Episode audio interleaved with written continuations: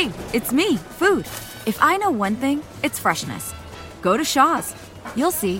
From the hand cut fresh meats to the fresh produce, there's a reason I call Shaw's home. They know fresh.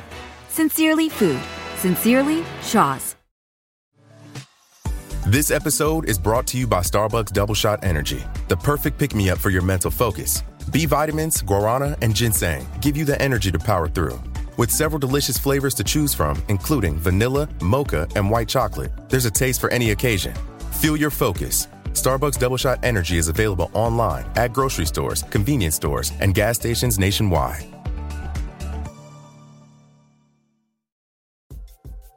The Garden Report is brought to you by FanDuel, the exclusive wagering partner of the CLNS Media Network. Hey, Nick. I'm in black, I'm everybody. speechless. Yeah, I'm, in black too. I'm in black right now. I'm dressed for the funeral. I'm sure everybody's here. Um, unfortunately, I don't think we'll be saying a lot of kind things as we bury this team tonight. Um, and it is a, it is a, we understand that this is a 3-0 series, um, not not four yet.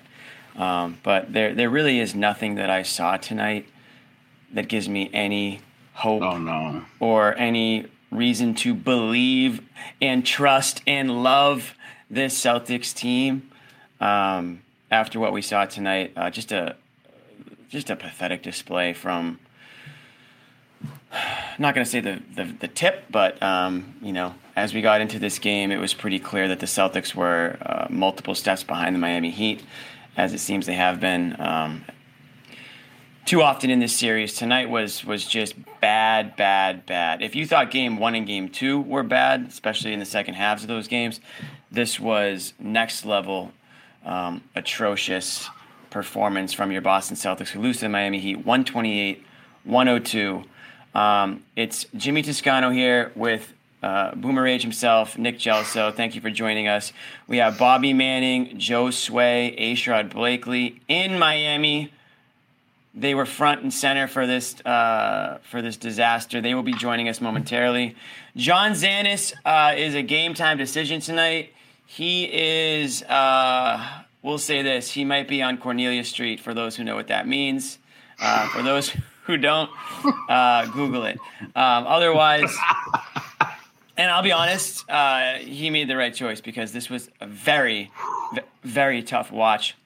I know the chat's um, buzzing right now. I don't even have a chance to look at it, guys. So Oh, um, I yeah. apologize if we're not getting to some of your comments off the top. But I It's a lot we of just, fire, Joe. we need, yeah, we just need. To, I think me and Nick, we need to just talk this one out for a few minutes. This is what we do.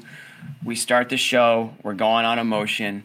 We're not ready to break down the X's and O's of everything. We'll let some of the other guys come in and handle that. But I think anyone, any Celtics fan who watched this game, first of all, thank you for staying up with us on a Sunday night Yep. here in New England. Credit to Uh, you. They made us wait all damn night uh, to put a performance together like that. It's very tough. Um, so, Nick, off the top, well, oh, we got. What do we got here? Oh, We got did himself, I think. If he's ready, we'll, we'll give him a second. I don't think he's ready. I don't know who did that. Was not me. Okay, that's fine. I'll handle it when he's ready. He usually gives us a he usually gives us a, a ready to go. Um, so, Nick, what is uh, you know get, hit me with it? What's coming to mind right now? Without without jumping to the future right off the bat here, because I know a lot of people want to fire this person, want to fire that person, want to trade this person. What what do you got? Uh, As, as well, Sherrod joins Sherrod's here now. You might as No, well. Nick, yeah, Nick, we'll I'm- start with you real quick. Sherrod, thank Let's you for start with us. Nick. Yeah, we'll start with Nick. Hey, what's up, Sherrod? Sorry to see you in a game like tonight, man. Whew. You know what are you gonna do? I mean, what what is my thoughts, Jimmy? I'd never seen. This was probably the most embarrassing. You know, like let's put it this way: if this happened at, you know, like games at the Garden when the team just doesn't have it and the fans cheer for them in the end, you know, like let's go Celtics and all of that, Jimmy. I, I, I don't think anybody was doing that tonight. I kept thinking back on, you know, Miami, yeah, they had noise in their arena tonight, but they also had a lot of empty seats. Like the Garden is always full. The fans show up every night, whether it's Monday, whether it's Friday prime time or Sunday matinee. And there's just too many games this year. The Celtics thought they could just walk out and not show up, like not give. And it was one of those nights again tonight. And I'm just, uh, everybody's saying they want the boomer rage, and and I, I'm sure I'll ramp it up. But like right now, I'm just really speechless. Like I. You know I've what? never witnessed collapses like the last three games, Jimmy. Ever, I've never seen in game two and three that lead went so fast when Miami just decided because Boston just laid over, and tonight Tatum, Tatum looked like I, I'm not blaming him either at all, but he he looked at times like he was you know like in JV when you get the ball and you start doing all this and like moving your legs are moving, your hands are moving, and you turn it over. He was like doing that kind of stuff. Yeah, and, and the reason why I think for those watching aren't seeing Boomer Rage Nick right now, it's the same reason why you guys watching at home aren't livid to the point where you're screaming. This team has done this so many times where it's just it's it's almost apathy at this point. I know so many people who just can't even they can't even build up the emotion. They're they're they're they're beaten down. I think this team is kind of beating it out of you at this point, where you're almost just kind of waiting for it to end. I think at this point tonight was kind of, oh. and I hate to say it, the players played like that tonight, almost as Yes. if they're kind of waiting for it to end. They're done. This was one of the the more embarrassing displays in a situation. Yes. You're in the Eastern Conference Finals. First of all, this isn't just some run of the mill team. This is above and beyond what it appears to be quitting on each other, on the coach, on the goal. And I want to bring in Sherrod here because he um, was, you know, he had a front row seat to this one tonight. Sherrod, what's uh, how you doing over there, bud? What's going on in uh, Miami tonight? Well, I mean, first of all, the, the Heat fans are ecstatic uh, for good reason. I mean, they have played three games and they have won all three, so they, they have every reason to be excited.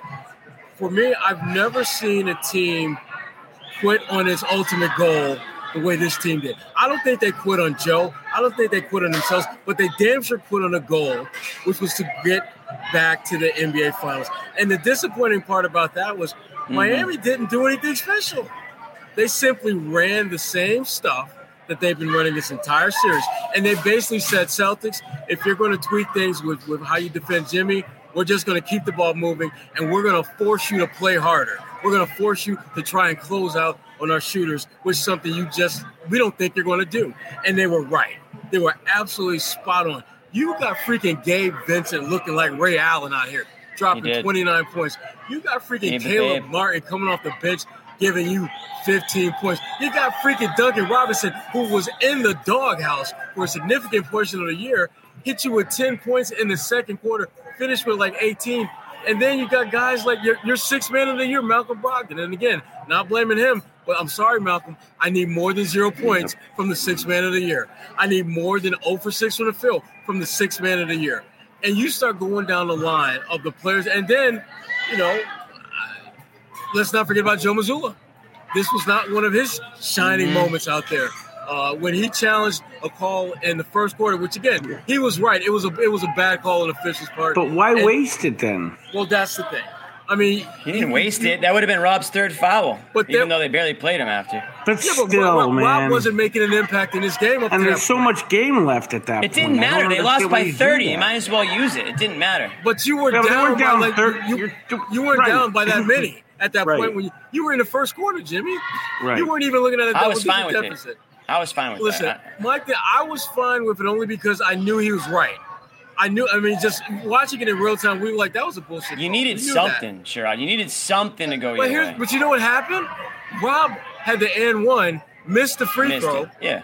and then you go to the second quarter, Yeah, and then you're down by ten. You're down by ten like that again. And so, what exactly did you gain out of that? Exactly, you have no chance of getting a call down the stretch. And there were a couple moments where I thought that he might have challenged if he had one. Bottom line is this: Joe Mazzulla, Tatum, Brown. You go down the line, they simply quit on the goal, which is get to the NBA Finals, because they did not play with the kind of focus, effort, intensity, edge that you need to get there. And for me, that's the disappointing part about this. I don't care that they lost again to Miami. I do care about the fact that the goal was to get to the NBA Finals, and knowing how important this game was, I don't care how many points you lose by. You got to play harder than what we saw out there tonight. You have to play harder than that. It, it, I felt bad for them at points, like because they just looked so deer in headlights. like they looked astonished. I didn't what feel was bad for going them at all. I felt bad for I- I all the. Celtics fans who had to watch this one tonight. Well, I I felt very bad for the Tatum Celtics and Brown fans. combined com- combined one for 14 from three. Sherrod, nothing fell for these guys tonight. I don't even know if half the shots were bad shots. They You just know couldn't Jimmy? hit anything. the thing about their shooting numbers, they look. I mean, they look. They weren't great, obviously, but early in the game, those were the only two guys that could make shots. At one point, those two were like eight for sixteen combined, and the rest of the team was like four for sixteen. So they were getting. They weren't getting any Yeah, help. I mean, they Derek didn't get any help, Missed no. a ton of open shots. That again, if you make the- if you make significant number of your open shots, you're not out of the game as quickly. In fact, you might still you could have potentially rallied and won this game. They could not make shots, and Miami spent most of the game shooting better than sixty percent. If you're shooting less than forty, the other team is shooting better than sixty. That gap is going to only grow wider and wider, uh, particularly when you're doing the things such as ball movement and things like that. That typically work for you. But the bottom line for the Celtics is that they didn't have enough of their core guys step up and make the plays that they needed to to be. Comp- forget about winning; they, they didn't make enough shots to even be competitive. And to double down on the problems was their defense. They just did not close out well enough. They didn't. They weren't aggressive enough. They spent more time bitching and moaning about the refs than we've seen in a while, which always annoys me. Uh, and it wasn't just a Grant Williams show either. It was uh, a lot of them. So, Oh, Nick, you're was about to say something. I'm sorry. Yeah, no, I, I don't even know what I was going to say, Sherrod. I, I just, again, I, I, I guess what I, I, I don't feel bad for them. I'm, I'm focusing back on that. I just, you know, when you see a team that's better than they are and they just looked so scared or jarred or something, like it was embarrassing. Like, as a fan, I was extremely embarrassed. Extremely. Well, And as far as, uh, go ahead, Jimmy. no, go as far as what? No, I was going to say, as far as as Mazzulla goes, I mean, he, he's calling timeouts with. I would have left the starters in the game at this point. What? I, I really would have. I would have at least for a little longer, man. I I, I don't know. They were down let by them 30. off the hook. Here- here- Yeah, the they were down by thirty, but they got down by thirty, and they didn't play hard. I mean, I, I No, don't they didn't know. play hard. You're I mean, gonna break I- them for the next game. Who matters? Put No, I would I would have sat I would have sat their asses and just made them watch. I want I would I would much have rather them sit there and watch your team get Yeah. your asses handed. Look what you did. because because the, Yeah. the reason you're getting your asses handed to you as you guys sit here and watch is because of you. You didn't Yeah. play with the focus. You didn't play with the edge. You did not bring it the way you need to bring it at this level. And Miami once again did that. Power and give them. them all the credit in the world. Credit in the world. Spoelstra has those guys playing so damn hard. And the one thing that people I think often lose sight of is that when you have a guy like a Jimmy Butler who does the things that he does, he has a tendency to breed what I like to call irrational confidence. Where you got mm-hmm. guys like Gabe Vincent who you know, put him on any other team, and he's probably average or below average coming off your bench. He's a starter dropping 29 in game three of the Eastern Conference Finals. And he does it with a ridiculous amount of confidence. Duncan Robinson, he's knocking down shots, and we know he's a shooter, but the confidence that he's shooting with Yeah. now, and the way that he's moving without the ball, getting layups. He was out of the rotation. Exactly. I mean, nah, Exactly. I mean, and the on. only reason he's in, only reason he's in is because Victor Oladipo's hurt, and so is Tyler Yep. Herro. So the the the message, if I'm Joe Mazzulla, I wanted them to watch that, and I I want them to watch that Yeah, It's fine. between now and, and game four. You know 'Cause what? I hope they do. They're the reason Uh, why this team is in this 0-3 hole, just I like know they what I was big gonna part of why they got to this point in the finals. where I lost my thought before it was about defense. And all year long, you'd hear Gary, Bobby, you know, a lot a lot of the guys in the locker room pressing Joe a little bit on defense, and he would go back to three point shooting, three point shooting, three point shooting as being the, the major criticism. Not enough threes, not enough threes.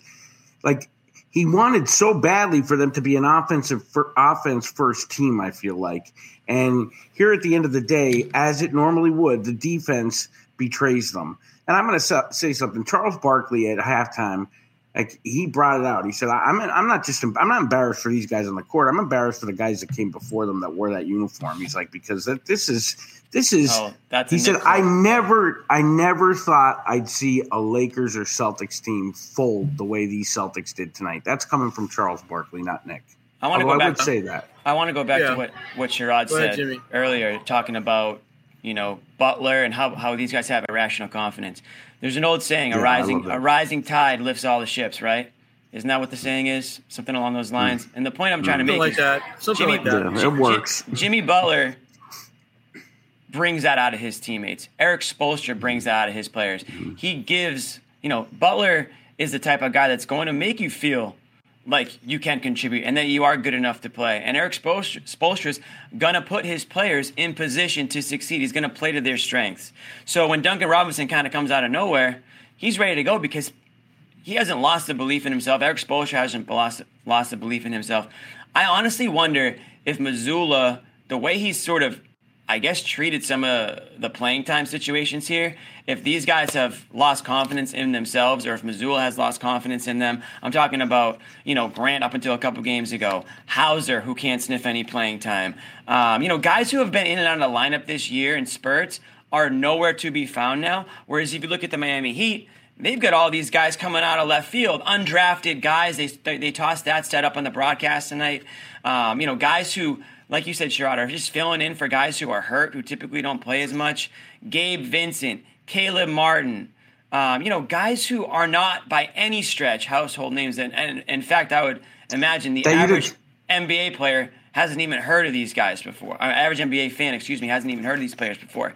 That you would expect in, almost them, Jimmy, to fold under pressure, not your you would think, but, be, on your but because the, the quote unquote here we go with the culture talk again there in Miami is just different, and it, it, it, it's behind their leader.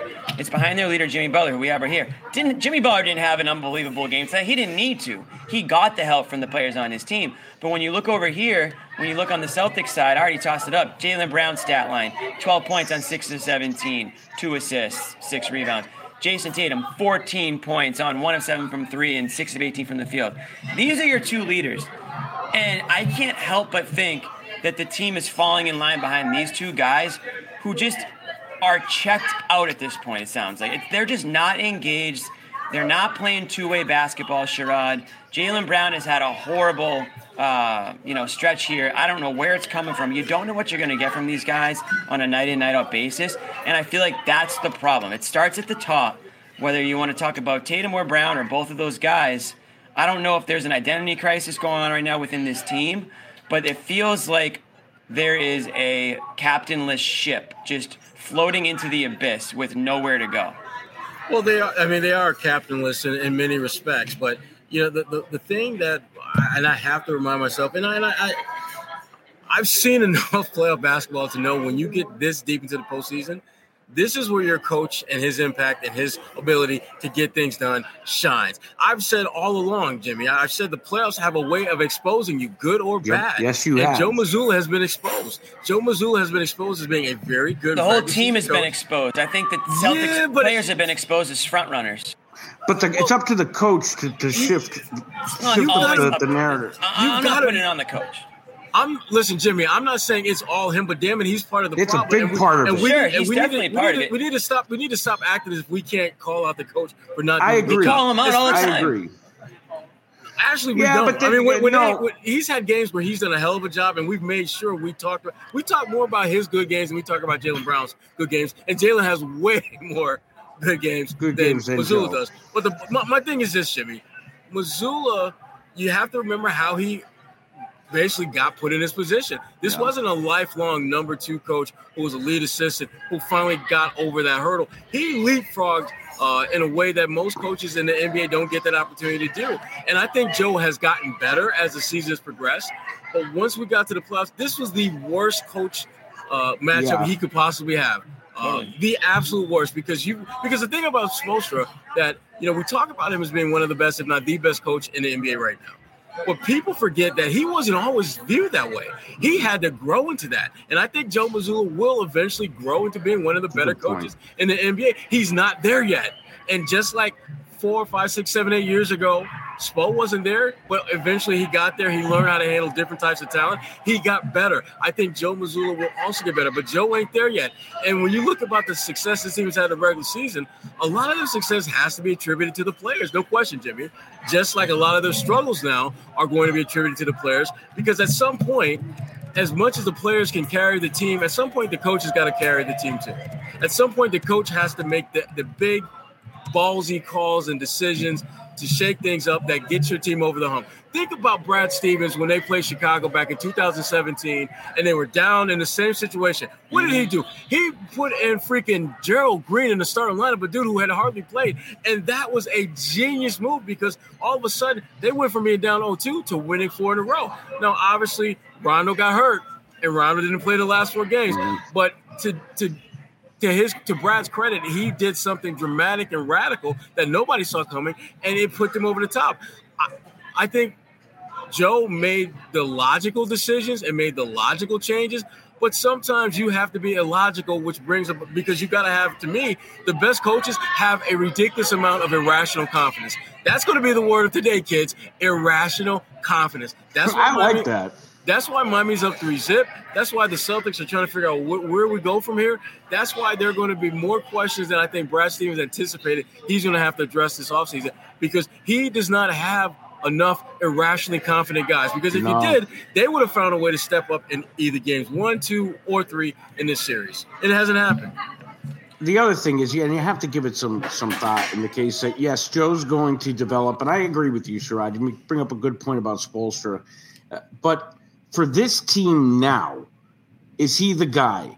Because Ime Udoka was brought in. Oh yeah, the players loved him, but it was like tough love. They talked about his toughness, and and it just went boom. The door swung totally the other way, and now it's kind of very very loosey goosey. Is this the team? Is this the coach for the team? Because this team seems to be a little too unserious the way it is. They don't understand big moments or something like this. Well, the, the other thing too, and, and again, I, I I don't want to make this about you know Joe Mazzulla's got to go, uh, but there's some things that they need to address. One of the things they need to address without question is that bench, the assistants. Uh, I think you need you need a hard ass on that on that team right now. Uh, someone yeah, that's going to. Sherrod, I'm sorry to interrupt you, but has, it, has it the the the the the drop off after the All Star break? And I'm taking this off the top of my head, but this morning I was thinking about it, and it seems to coincide with Stoudamire leaving. Yeah, I mean, I've, I've talked. I've had many conversations with Damon Stoudamire. Uh, I've known Damon all the way back to when he was at Arizona. and He came to the Carrier Dome and gave my cues to business. And the thing that the thing that if, if I had to describe him in, in like one or two words, it would be irrationally confident. He's always been that way. And when he's working with players, you better believe that he's going to slow drip that that gravitas. He's going to. That's just who he is. Yeah. And when you lose someone like that and you don't feel it, you're going to see slippage in that irrationally confident state of mind. These the Celtics, they're going to be kicking themselves for years if they don't find a way to do what has oh never been God. done before. They would have to do what has never been done before, uh, which obviously down 03 there's a reason why it's never been done before because it's incredibly hard and it takes a different level of irrational confidence that no one has been able to get to.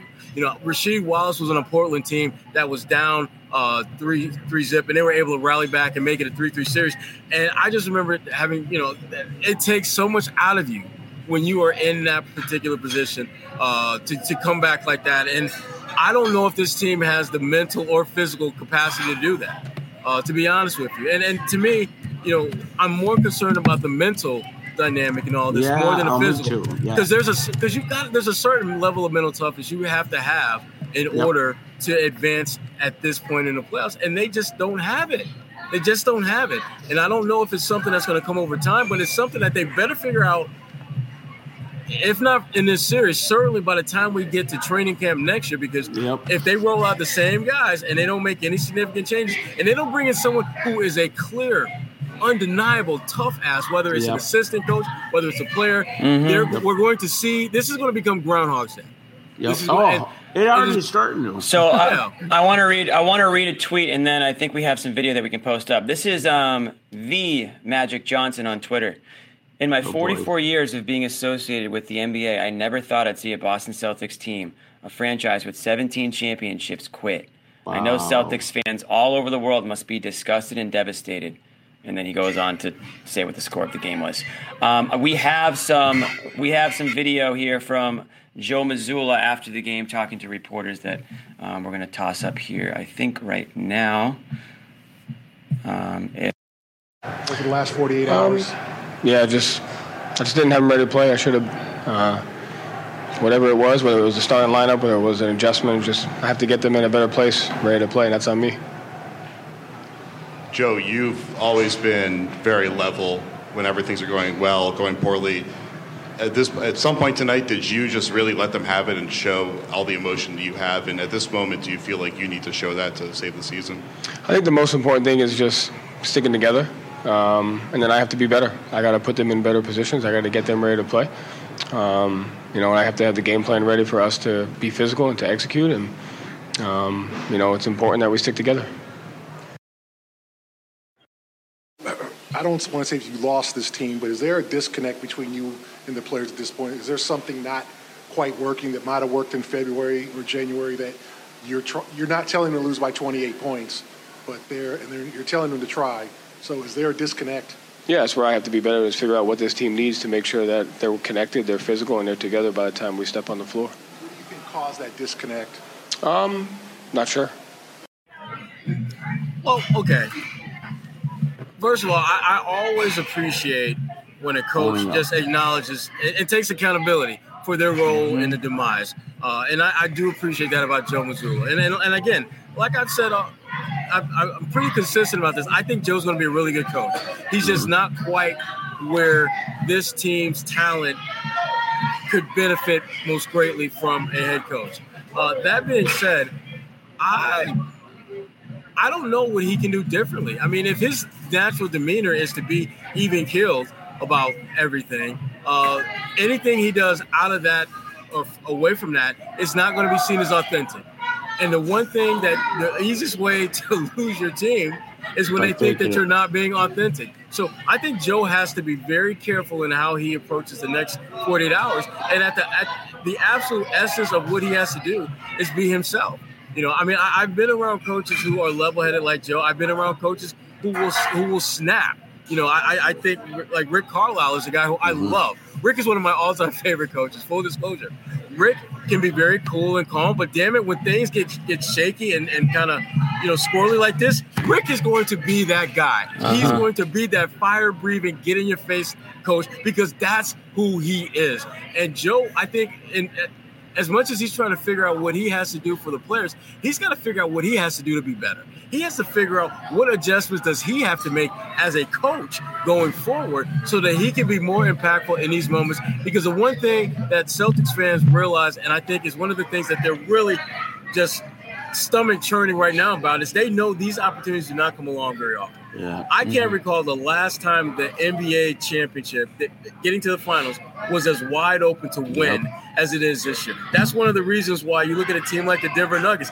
They are not leaving anything to chance. They are yep. playing with laser precise focus. Foot on Listen, the necks. Yeah, they're they're not they're not allowing any, you know, they're not allowing anyone to frankly change that. And I mean, they've, they've, done what no one thought could ever be done. LeBron is facing a 3 0 deficit. He's never faced that never in the playoffs. First time ever. And right. that's what you do when you realize that you have an opportunity that you can't take for granted because no one is promised getting back to the NBA Finals or winning a championship or being a contender. So many things have to go your, your way.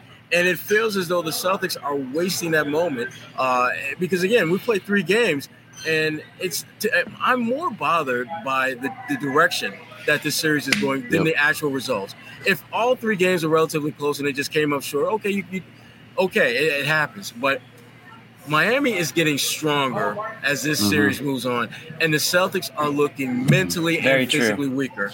And and they all watch the media constantly, and guess what? They got crushed. I mean, Magic, the Magic Johnson. just toward Magic, Charles, a lot of guys who I mean, know a lot about the NBA over the years are seeing.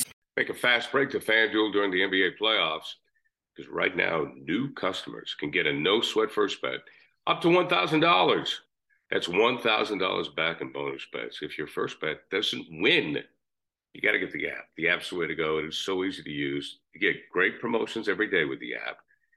It's safe and secure, and you get paid instantly. How about that? Instant cash with the FanDuel app. There's no better place to bet all your playoff action than America's number one sportsbook.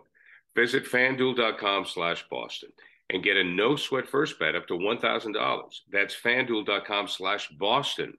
FanDuel, official sports betting partner of the NBA. 21 plus in select states. First online real money wager only. $10 deposit required. Refund issue is non-withdrawable bonus bets that expire in 14 days. Restrictions apply. See full terms at fanduel.com slash sportsbook. FanDuel is offering online sports wagering in Kansas under an agreement with Kansas Star Casino, LLC. Gambling problem? Call 1-800-GAMBLER or visit fanduel.com slash RG. Colorado, Iowa, Michigan, New Jersey, Ohio, Pennsylvania, Illinois, Tennessee, and Virginia. 1 800 NEXT STEP or text NEXT STEP to 53342 in Arizona.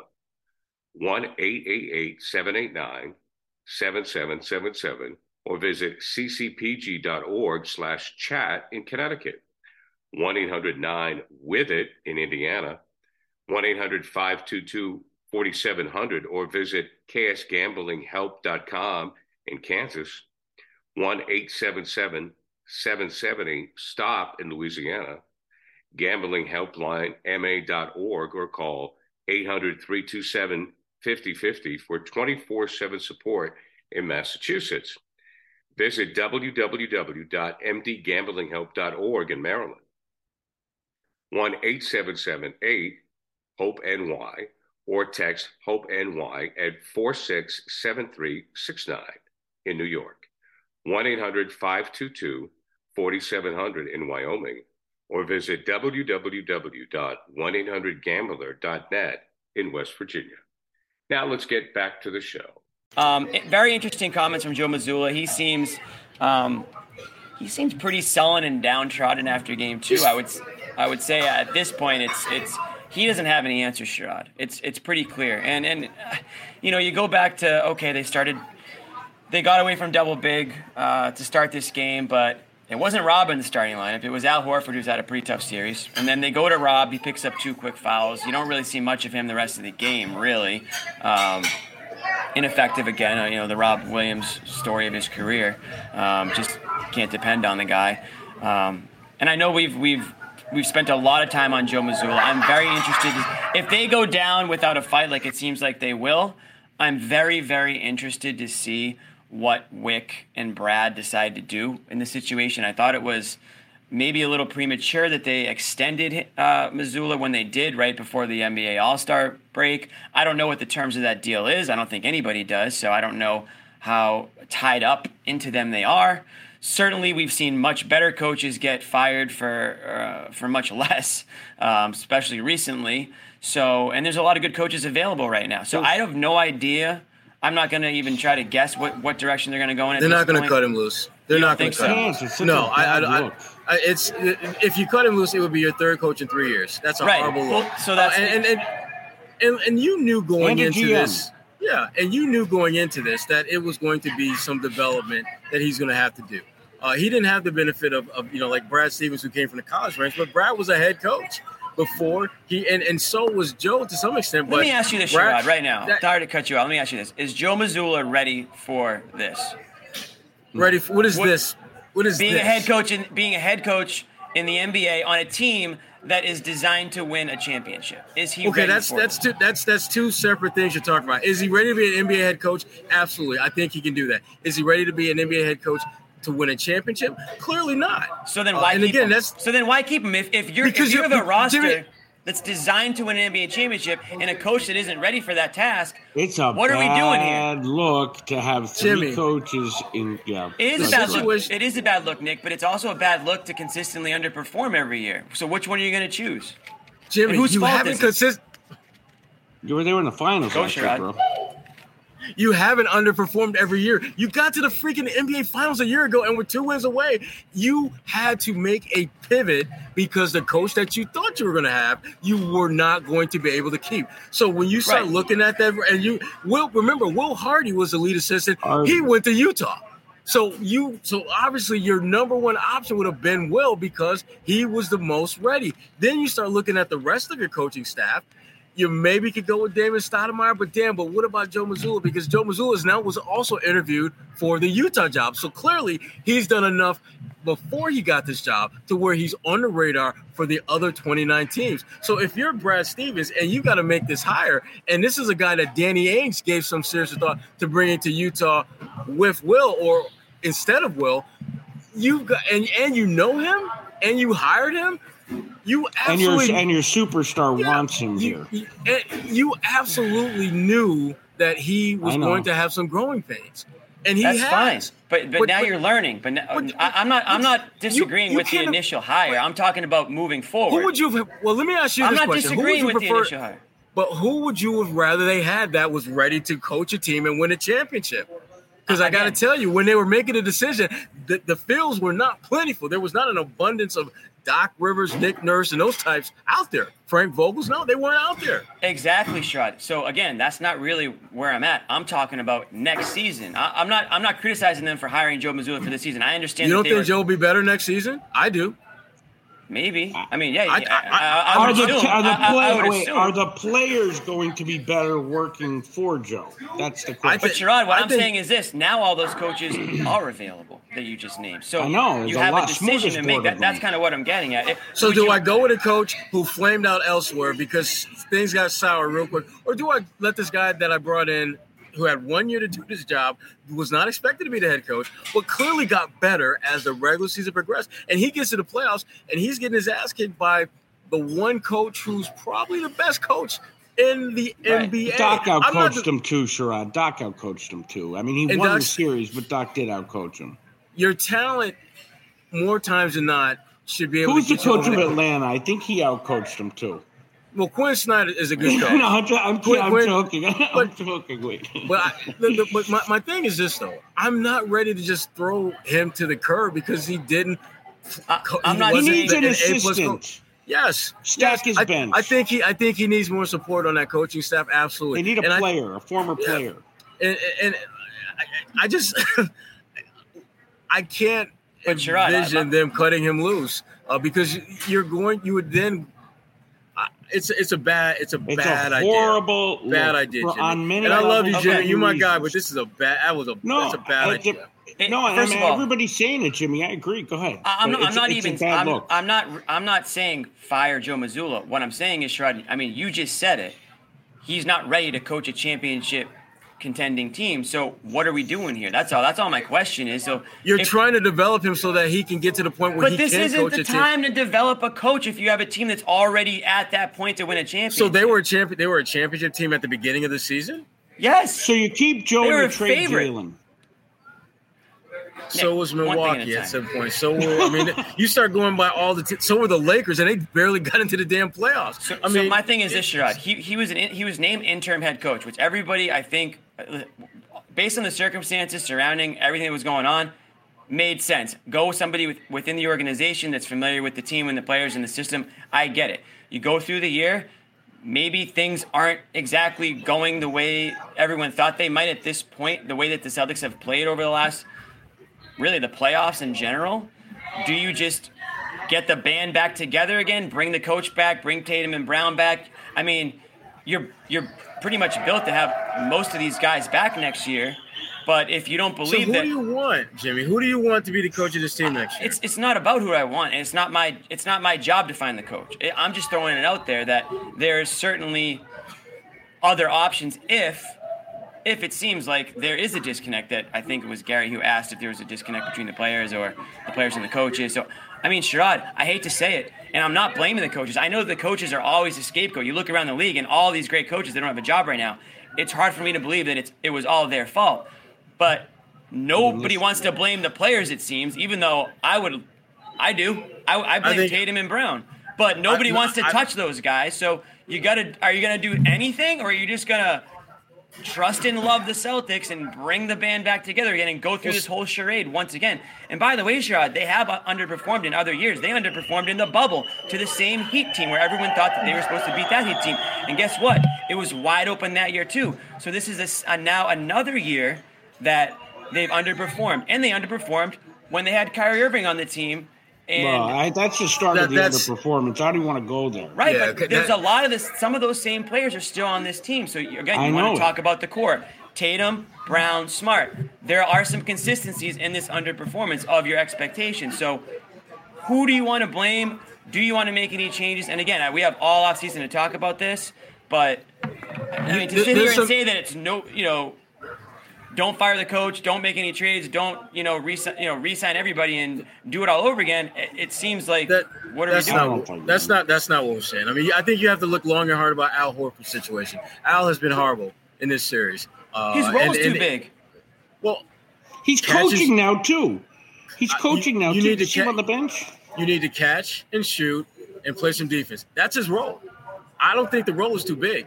I just don't think he physically can fulfill what they need him to do. Uh, He should I- retire and they Sherrod, should put him as that- an that- assistant. that's like you're looking at a million dollar budget and cutting down like uh, the exterminator for like for like ten thousand dollars. You know what I That's a mean? good Like- one, Jimmy. no, but like Jimmy. that's not gonna fix the issue. I, I I'm, mean, I'm, I'm, I'm going down the list, Jimmy. He was the first one at the list. okay. Malcolm Brogdon has to be bigger and better in big games. He was a complete MIA. Derrick White has regressed. There's no question about that. Rob is starting to show those those foul magnet tendencies that we saw earlier in his career. You have to evaluate all those guys. Those four guys I point out specifically because those are four guys that you in general feel are part of your core. You need to evaluate where do they fit into the, the matrix of things going forward. And then there's Marcus Smart. I mean, he he's been the guy that it seems like he's been like kind of on that that cliff of are you going to keep him? Are you going to get rid of him? You seems like he's been there for two or three years now. Once again, he's another one that you've got to think about where does the future lie with him. And as far as Tatum and Brown are concerned, I'm just you know they did not they have not playing great basketball, but I'm not cutting them loose. Hell no. I will evaluate everyone in their future with this team except those two. And the reason why is because no matter what the reason why is because no matter what you do trade wise involving Tatum and Brown, you are going to lose the deal. Because you're not gonna give you're not gonna get fair market value from a talent standpoint for those guys. Not gonna happen. And they're so young where the idea of getting a bunch of draft picks the way Danny Ainge typically does things, that doesn't make a lot of sense because those guys are going to be outperforming whoever you draft for a number of years. I mean, you're looking at basically hoping that you, you hit the lot, you know, the, you know, the, the lottery jackpot and get a guy that could be maybe an all star in like three or four years. But guess what? Tatum and Brown are still going to be all stars. So it's like, so we basically we got rid of a guy who's and by the by the way, in three or four years, they're going to be in their prime. I don't think people realize that they still haven't hit the apex of who they can be as players. They still got two, three years before they're going to be there. So the rest of the team, those, those other four people I made, you absolutely have to evaluate what role, if any, they're going to have going forward. But Tatum and Brown, those two are off limits because you're not going to get anything of, of substance in return. So, and, and sure, I mean, listen, I, I understand that Tatum and Brown are obviously extremely talented. You're talking about first team All NBA, second team All NBA, and that's great. And I guarantee you that if they do end up on other teams someday, I'm not saying when it is, that they'll continue to be exceptional basketball players on, on those teams, maybe even better in different roles. But the problem I have with these two guys, and I think a lot of people have with these two guys who watch this team day in and day out, is that they don't maximize each other's talents when they're out there. They don't make each other better. The old saying that I just mentioned earlier, you know, rising tide lifts all the boats. It doesn't seem like those two guys share a brain out there. Like when I watch Jokic and Murray play, for example, it feels like they know where each other's are going to be at all times. And it's different positions. I get that. And that's another problem, maybe, too, with the fact that you have these two guys that um, maybe aren't as complementary as you'd like them to be. So I don't have the answers tonight. I don't think anybody does. I think a lot of us are just frustrated with what we've with what we've seen, but uh, it does feel um, like uh, all right. We got we got Jaylen Brown here. Uh, we got a little Jaylen Brown video that we're going to toss up. Let's see what he had to say uh, after this one, if he even had anything to say. Maybe. Jaylen, you guys have always taken pride in being a prideful team, but it seemed like there was some quit out there uh, tonight. What happened and what, where's, when, when did the disconnection happen? It just seems like you guys are not on the same page, chemistry-wise, with the coach, schemes, all the above? Uh,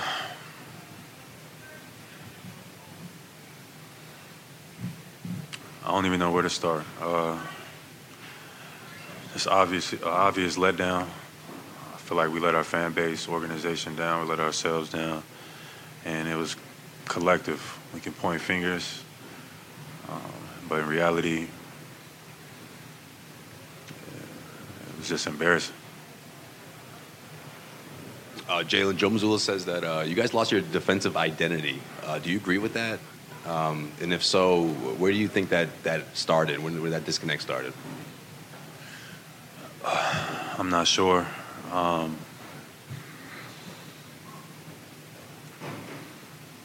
give credit to the Miami Heat, man. You know, those guys are playing unbelievable right now. Um, and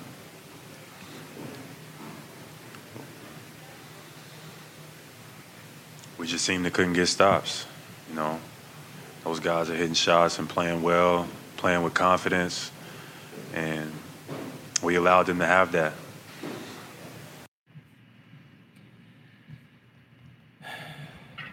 Pretty speechless, I would say. I mean, he, he's, he's at a loss for words, giving credit to the Heat. Can't figure out why the Celtics are coming out with the with the lack of energy. Apologize to the fans.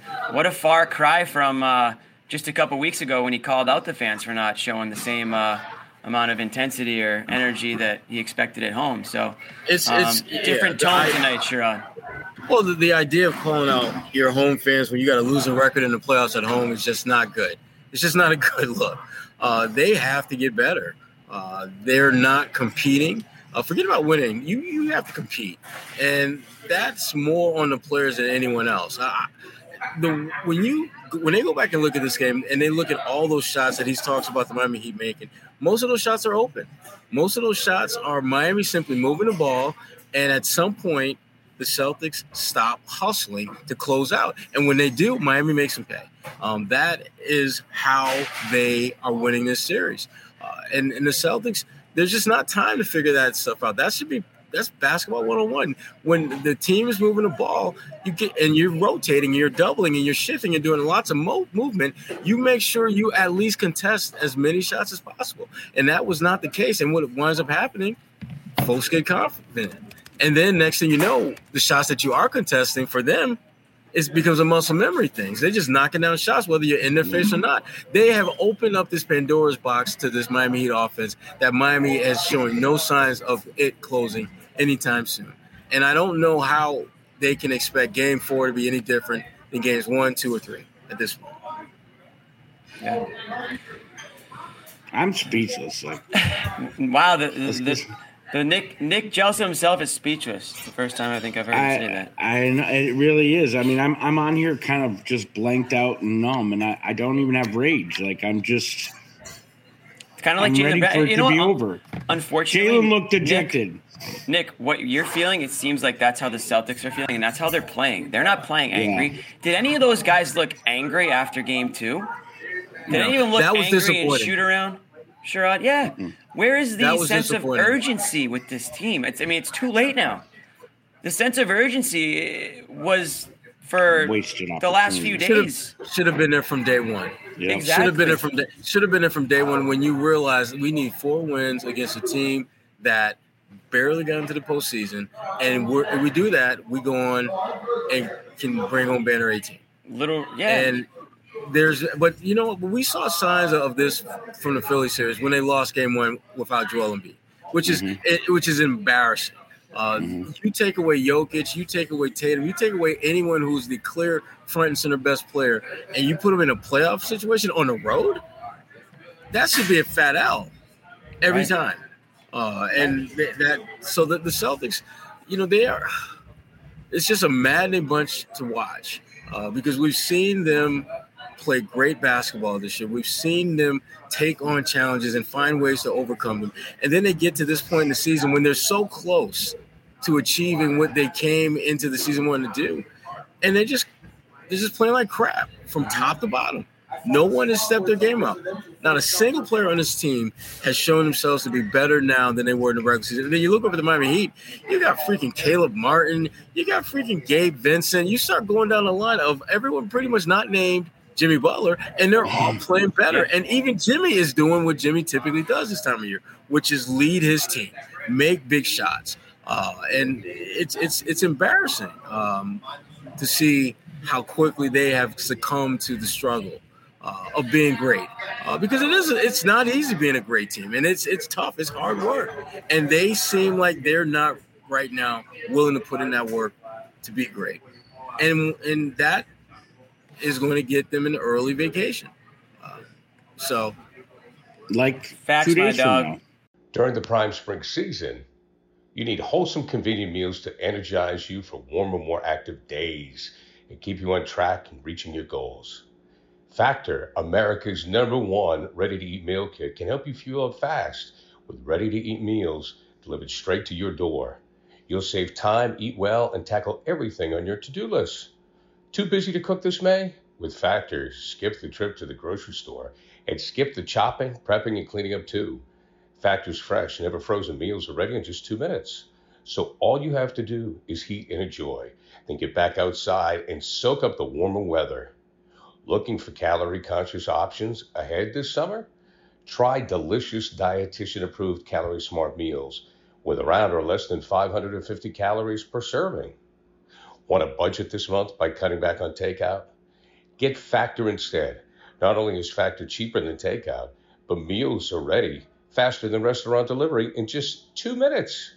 This May, get Factor and enjoy clean eating without the hassle. Simply choose your meals and enjoy fresh, flavor packed meals delivered to your door. Ready in just two minutes. No prep, no mess. Head to factormeals.com and use code SCRIBE50 to get 50% off your first box. That's code SCRIBE50 at factormeals.com to get 50% off your first box. We need someone to be there, knowing they'll always care. Someone who lights your way each and every day. Doing what you love is everything, so we can celebrate the joy it brings. There's so much to protect in our lives. That's why Nationwide is on your side. Nationwide Mutual Insurance Company and affiliates, Columbus, Ohio. And Sherrod, you, you, you mentioned it. You know, you mentioned the guys on the Heat that are stepping up in big times, and we look at here. Here's one for the Celtics that can't quite say the same. The sixth man of the year. Talk about guys who have made a habit of of not being the guy, but coming in, you know, off the bench and and having an effect on on things, but not not tonight and and not enough uh, this series. Zero points tonight from Malcolm Brogdon. Zero of six from the field, a minus 23 in 18 minutes. And it doesn't stop there. I mean, you, we, we mentioned Horford earlier. Here you go, eight points on three of six from the field, a minus 21. Um, you know, Grant, 12 points, to us. I mean, that's actually honestly a, a decent performance from him. A But lot of that came in garbage time. yeah, exactly. Derrick White, you mentioned him earlier too. Nine points. I mean, Derrick White has had a really bad uh, last two series here. Started in Philly, so um, kind of turned into a bit of a pumpkin again here. And we've got some more Joe uh, and Jaylen sound for you guys right now. So we'll go ahead and toss toss it over to those guys and see what else they have to say. See of your locker room. Were you too loud, not loud enough? I'm just looking for some. I don't know. Um, you, at the time, you think you say what needs to be said, but at, at the same time, like you, I just have to be better. I got to make sure when we step on that floor that we're ready to uh, execute. We're ready to be physical. We're ready to play harder than the other team. That, that's that's my. J- Jaylen, with uh, with us, Joe kind of put the loss on himself. He said he didn't have you guys ready to play. What's your response to hearing that? I think it's a collective effort. And starting with Ime's dismissal and all of what you've been through this season as a team, is this kind of thing mentally just coming to a head where it just you see the ending and it just seems like you guys are kind of just maybe throwing in the towel or just not don't quite have the energy to finish this run? I don't think so. I, I will hope not. You know, I don't. That's not what I'm about. Um, I'm gonna fight to the end. So we're gonna try to get our guys ready for the next game, and we come out and we put our best foot forward. And at the end of the day, that's what that's what we got to do, and that's just how I see it. Um, series isn't over yet, It's looking bad, but you know, you come out, have some pride about yourself, and and, and, and put your best foot forward. He's dejected, all right. He looks I'll rattled. tell you what, Gary has his article ready to go. He's ready to hit send on that game four loss. Yeah. Jaylen just, I mean, Jaylen just looks beat down there. Oh, totally. Just, men- just, just mentally He looks tearful worn almost. out. Uh, and, and that's, you know, that that's the challenge, getting over that mental hurdle of being mentally tough when you absolutely need it. That's what the playoffs is about. It's not about X's and O's. I mean, you've seen 82 games plus the playoffs. You know exactly what the hell that other team is running. But can you stop them? Can you execute what you're can you overcome being down by nine and find a way to chip away at that lead? Are you mentally strong enough to do the hard work? Because that's what the playoffs is about. Uh, and the Celtics so far in this series have shown no, they're not. Uh, and Jaylen, you know, to his point, yeah, the series isn't over, but it's pretty much over unless they do what has never been done before. That's the only way. So, Bobby, Well, what's up, man? We just lost What's Nick on? and we got Bobby. So, um, All right. what's up? Bucket hat Bobby in the building. I'm here. Celtics are not. This, this team just looked absent tonight. Uh, stunning performance with their back against the wall. One emblematic of a team that hate to use the word because it's so strong, but they quit uh, tonight. I thought they didn't put the effort in to string together stops uh, to work their way back into this game, and by the end of the third quarter, just prayed that threes would get them back into it. And the story of the night, of course, is Joe's response. A guy who's been so defiant, defensive, and fiery all year, effectively taking full responsibility for this. Admitting, I think, needs some clarification. Gary asked if you know he's lost the team or there's a disconnect there, more specifically, and he said yes. I want to get a little more clarification on that um, because, again, it's a staggering quote. And Say that again, Bobby. that. I, I think I misheard you. What's the quote? Gary asked if there's a disconnect between Joe and the players right now, Uh-huh. and Joe specifically said, because I want to quote him specifically. We did put the say, we put that video up. Yeah. yeah. So you all saw it, you all heard it. Can we glean from that that Joe has lost the team? Well, when they play the way they played tonight, I, I don't know if if it's you know Joe's lost the team or the, the team has lost each other. It doesn't feel like anyone's playing connected out there. Um, Right. So I I don't know if it's a and listen, it, it's, it's there's a blame pie here, right? So obviously Joe is going to take a portion of that blame pie because at the end of the day, he does have to coach his guy, guys up. It is more important in the playoffs coaching than it is in the regular season, and you do have to make adjustments. It's a bit of a chess match. He is going up against one of the best coaches in the history of the game, and I, I think if the team, you know, when I look at a head coach, it's not always X's and O's. It's not always about out of timeout plays. It's about the mentality that your team has going into these games, the sense of urgency, the sense of pride, the sense of you know wanting to play for each other, and you know our backs are against the wall. Let- Let's you know we're on the road, we're in enemy territory. Let's be ready. It didn't feel like these guys were ready to go tonight, which I think was a surprise to everybody. I think a lot of people, even despite everything that we've seen, I think a lot of people thought that the Celtics would come out tonight with a little bit of. I, I was hoping that they'd be a little angry. They come up with some attitude that that show that they are the better team, you know. And it just felt like as soon as the Heat got going, just a little bit, there was no there was no comeback from the Celtics. There was no fight. They just continued to lollygag on offense, argue against the referees, not Yep. get back on defense. The Heat were whipping the ball around, and yeah, they hit a lot of their freaking shots. But guess what? That's how the Celtics won all, all the games this year too. They hit shots that that the opponent gave them. Now it's the Celtics are on the other end of it. bad body language throughout, and that's why That's I it. do as careful as I am with the word quit.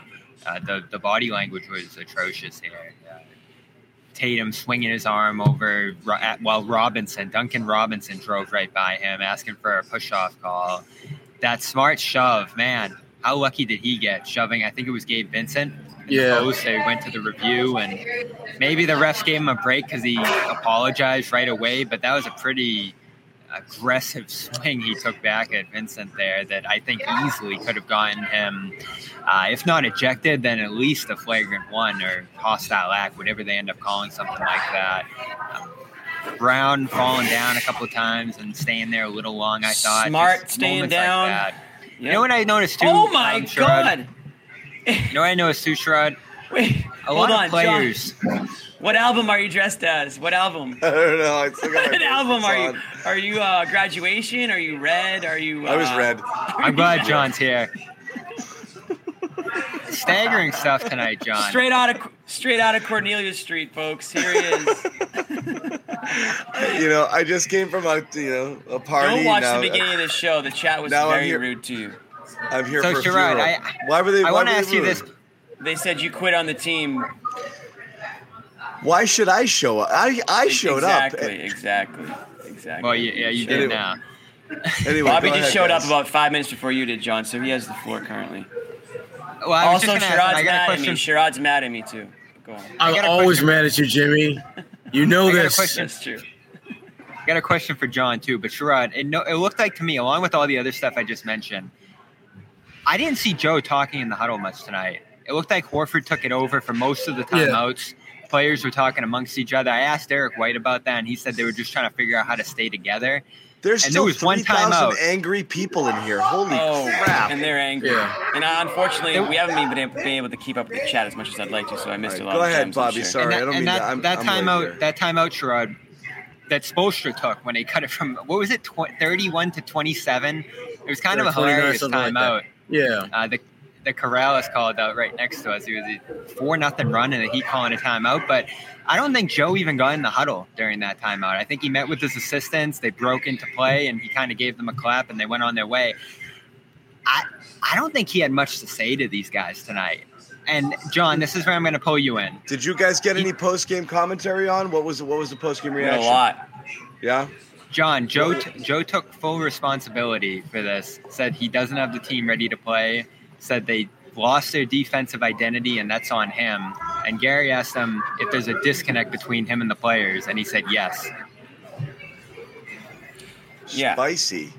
Yeah, and Jaylen Brown was very dejected tonight post game, very down. Didn't have really answers. Didn't really have an answer to why things are the way they are. Not that he should. I don't think anybody has that answer. But uh, I haven't. We haven't seen anything from Tatum yet. Bobby, were you there for Tatum or no? Uh, Josue's in on Tatum right now. Okay, so we'll probably be getting something from him. I think. Oh, I think we've got something from Al. Let's go to Al here for a minute. Coach Al. says that you guys have lost your defensive identity. Um, do you agree with that? What's your response to that? Uh, yeah, um, you know, uh, uh, definitely uh, we, we let their runs affect us um, early on, I feel like. And, um, uh, you know, we, we, we had some, some just bad turnovers early on that really hurt us. Um, as far as the defense goes, um, for whatever reason, uh, we have lost it. Um, uh, not doing as good a job as we can. So, uh, you know, the challenge is this year that we, we've been able to bounce back and, um, and figure it out. And, you know, our backs are against the wall now, so that's something that we have to do. Al, you guys have come through in those moments, and this game felt like a must win. What was different about tonight? Uh, yeah. Um, uh, you know, I, uh, I obviously. anyway, that drives me crazy, and I'm gonna try to calm myself down right now. But who was on this show all year saying this defense isn't right? And who asked Joe throughout the year over and over and over again, what's up with this defense? And just got barked back at repeatedly about how they were number two, they were number one for this stretch of games, they, the rankings, and this and that. They never looked right on defense this year. They never had a defensive mentality. Every time you asked about defense, Joe would turn it back to offense. And it was obvious that that slipped this year. I didn't care what their ranking was. They had so many games that they just melted down on that end, and they let isolations kill them all year. In spots, they had a great defensive rebounding in the aggregate, but in spots, they gave up offensive rebounds that killed them. And when the playoffs came around, they started fouling a lot, and there just wasn't that crispness with the switching. Not to mention the passivity of dropping as much as they did this year. The defense, it's it's it's it's amazing it finished too. As many holes as it seemed to have throughout this year, and it took this many games to finally acknowledge that.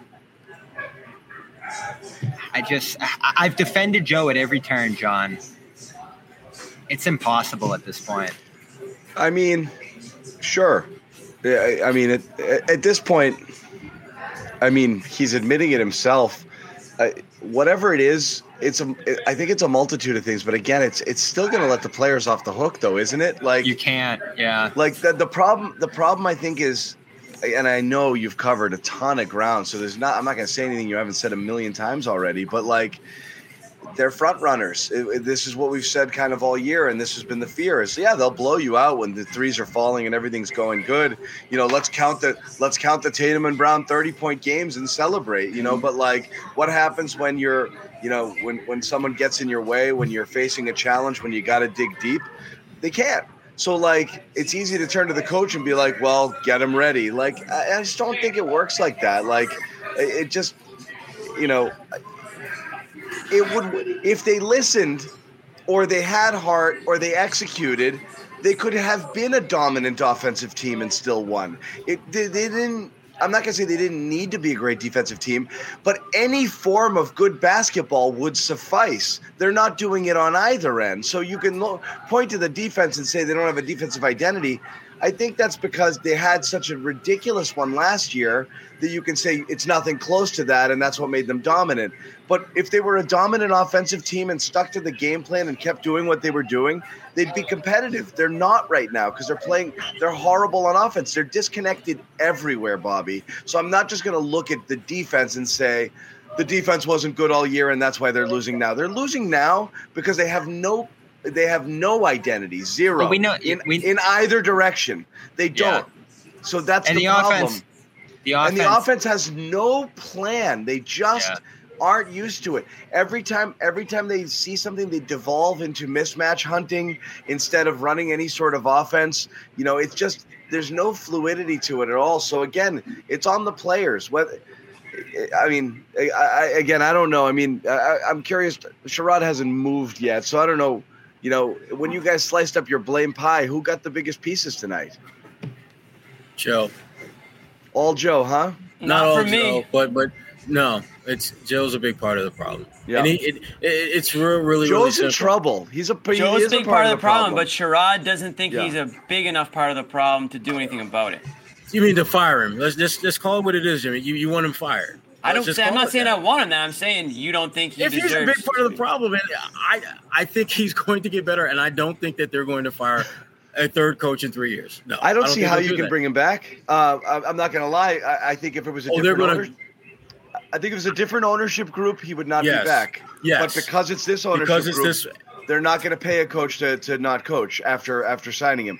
But I think someone else. So it's just about that. It's about five hundred thousand dollars or whatever the hell they signed him to. Yeah. Right. I I mean, mean, it's Sherrod, if they about- didn't, if they didn't, if they didn't extend him at, at the All Star break, he's fired. That's what this is about. if he listen, if Yes. he yes, if Yeah, they then that's did a not, joke. And that's an if he absolute still, joke. If if he still had the interim label, then yeah, he'd be. He gone. wouldn't be back. They'd be they they they'd run And they're- interviews. then it's Yeah. an No absolute question. joke. Then if that's the only reason, if that's the only reason, then I don't it's think an that's the only joke. reason. I don't think that's the only reason, but I think that would be the most significant. Then I think it's a joke. I think that's bad front office So uh, who, decision this making. is, but, but this is the thing that I always come back to when people want so and so fired. Who are you thinking about as a replacement? Because that's to me, you don't fire someone unless you have someone an idea to replace them. Listen, because otherwise you could There's a lot of replacements out There's a lot of coaches. and- but and, and Jimmy, the point that you made earlier about there being this robust amount of uh, coaches available now, you're right. Now, that's the case. That was not the case when they just Right, realized just right before the season that they got to get rid of Ime. I'm not criticizing them for that for what for I'm not criticizing them for that Sherrod. I'm looking forward to the next season. I'm not looking past oh they shouldn't have hired him. I'm not saying that. I'm saying what do you do about this situation moving forward if there is a disconnect if like a lot of uh, player, uh, a lot of people on, like I think I saw Eddie House said after the game that he thinks the players have quit on Joe Mazzulla. I mean, if that's the case, I'm not sitting out here with the pitchfork. I don't think they leading the cause. I think they quit on each oh, other. Fired Joe Mazzulla. All I'm saying is two, but that's what it, that's just what he said. My point is this: I think they've quit on if each this other. This is a team built this- to win I- a championship, you need a coach that's ready to coach a championship caliber team. That's all. I'm not. what does saying that mean? Though? is- What does that mean to be ready to coach a championship? Like, what does that mean? What are the qualifications? A coach with What more you have to experience. to get that? A coach Can I that's tell you this? The biggest load of crap, i- like surrounding the Celtics and and and fa- Celtics fandom is this love and trust thing. I've never gotten a sense that there's trust among the, the, these guys with one another, or trust in a process, or trust in anything other than their own individual talent. I think they believe they are talented. I think they might believe other people have talent too, but there is no sense of these guys working for each other, playing for each other. I've never seen it. That's why you do it. You're doing it for one another. That's why you do like, and again, it's so friggin' cliche, but the grimy things. That's why you hit the gra- the deck. That's why you fight for people. That's why you run over to someone when they get knocked down and pick them up. That's that's you're doing it for each other. I've never gotten a sense that they do that at all, ever. You know, it's it's a team. It's a collected. It's a it's a it's a it's a you know team of you know talented individuals that just they're when everything is sunny they're don't, going great. When everything's crappy it, nobody steps up nobody picks it up. Everyone's looking at everyone else. There's a lot of wee wee wee wee. We, it's, it's five years now uh, four four years with this core. It's i mean it's everyone's going to look at the coach and i think you i think it's both. I don't think joe's the guy for this job.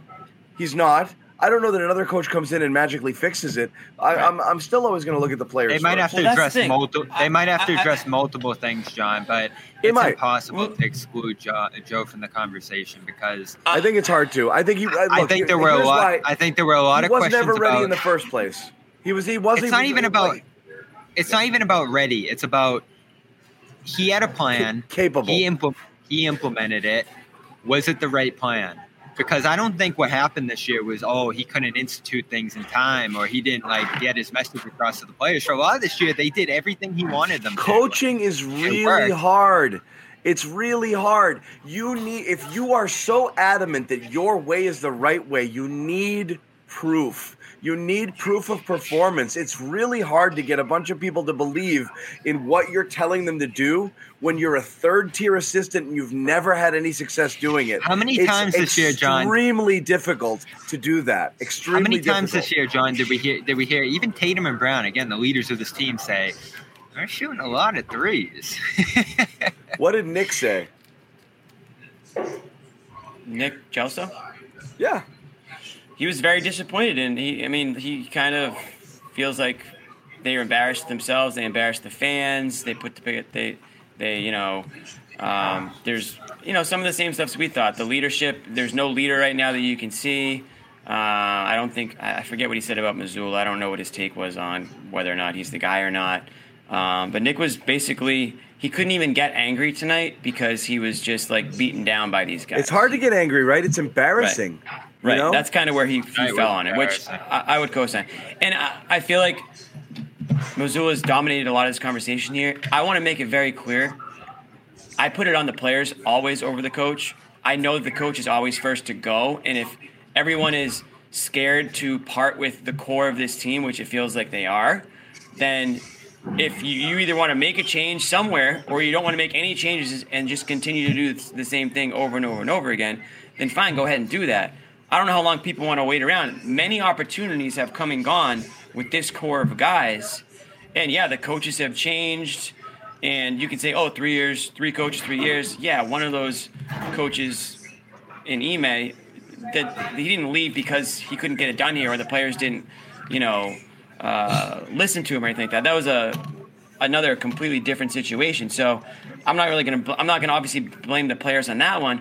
But if they checked out on Brad and now they've if they've checked out on uh, Mazzulla, who's the problem here? Is it the players or is it the coaches? Because Brad was a pretty good coach you know, coming into the league and That's for a always while been now. my thing, Jimmy. I'm with you. Three three coaches, three coaches, same problems. At, at some point, you gotta you gotta look at the collective mirror and look and see what's looking back. And it's the same same core of players.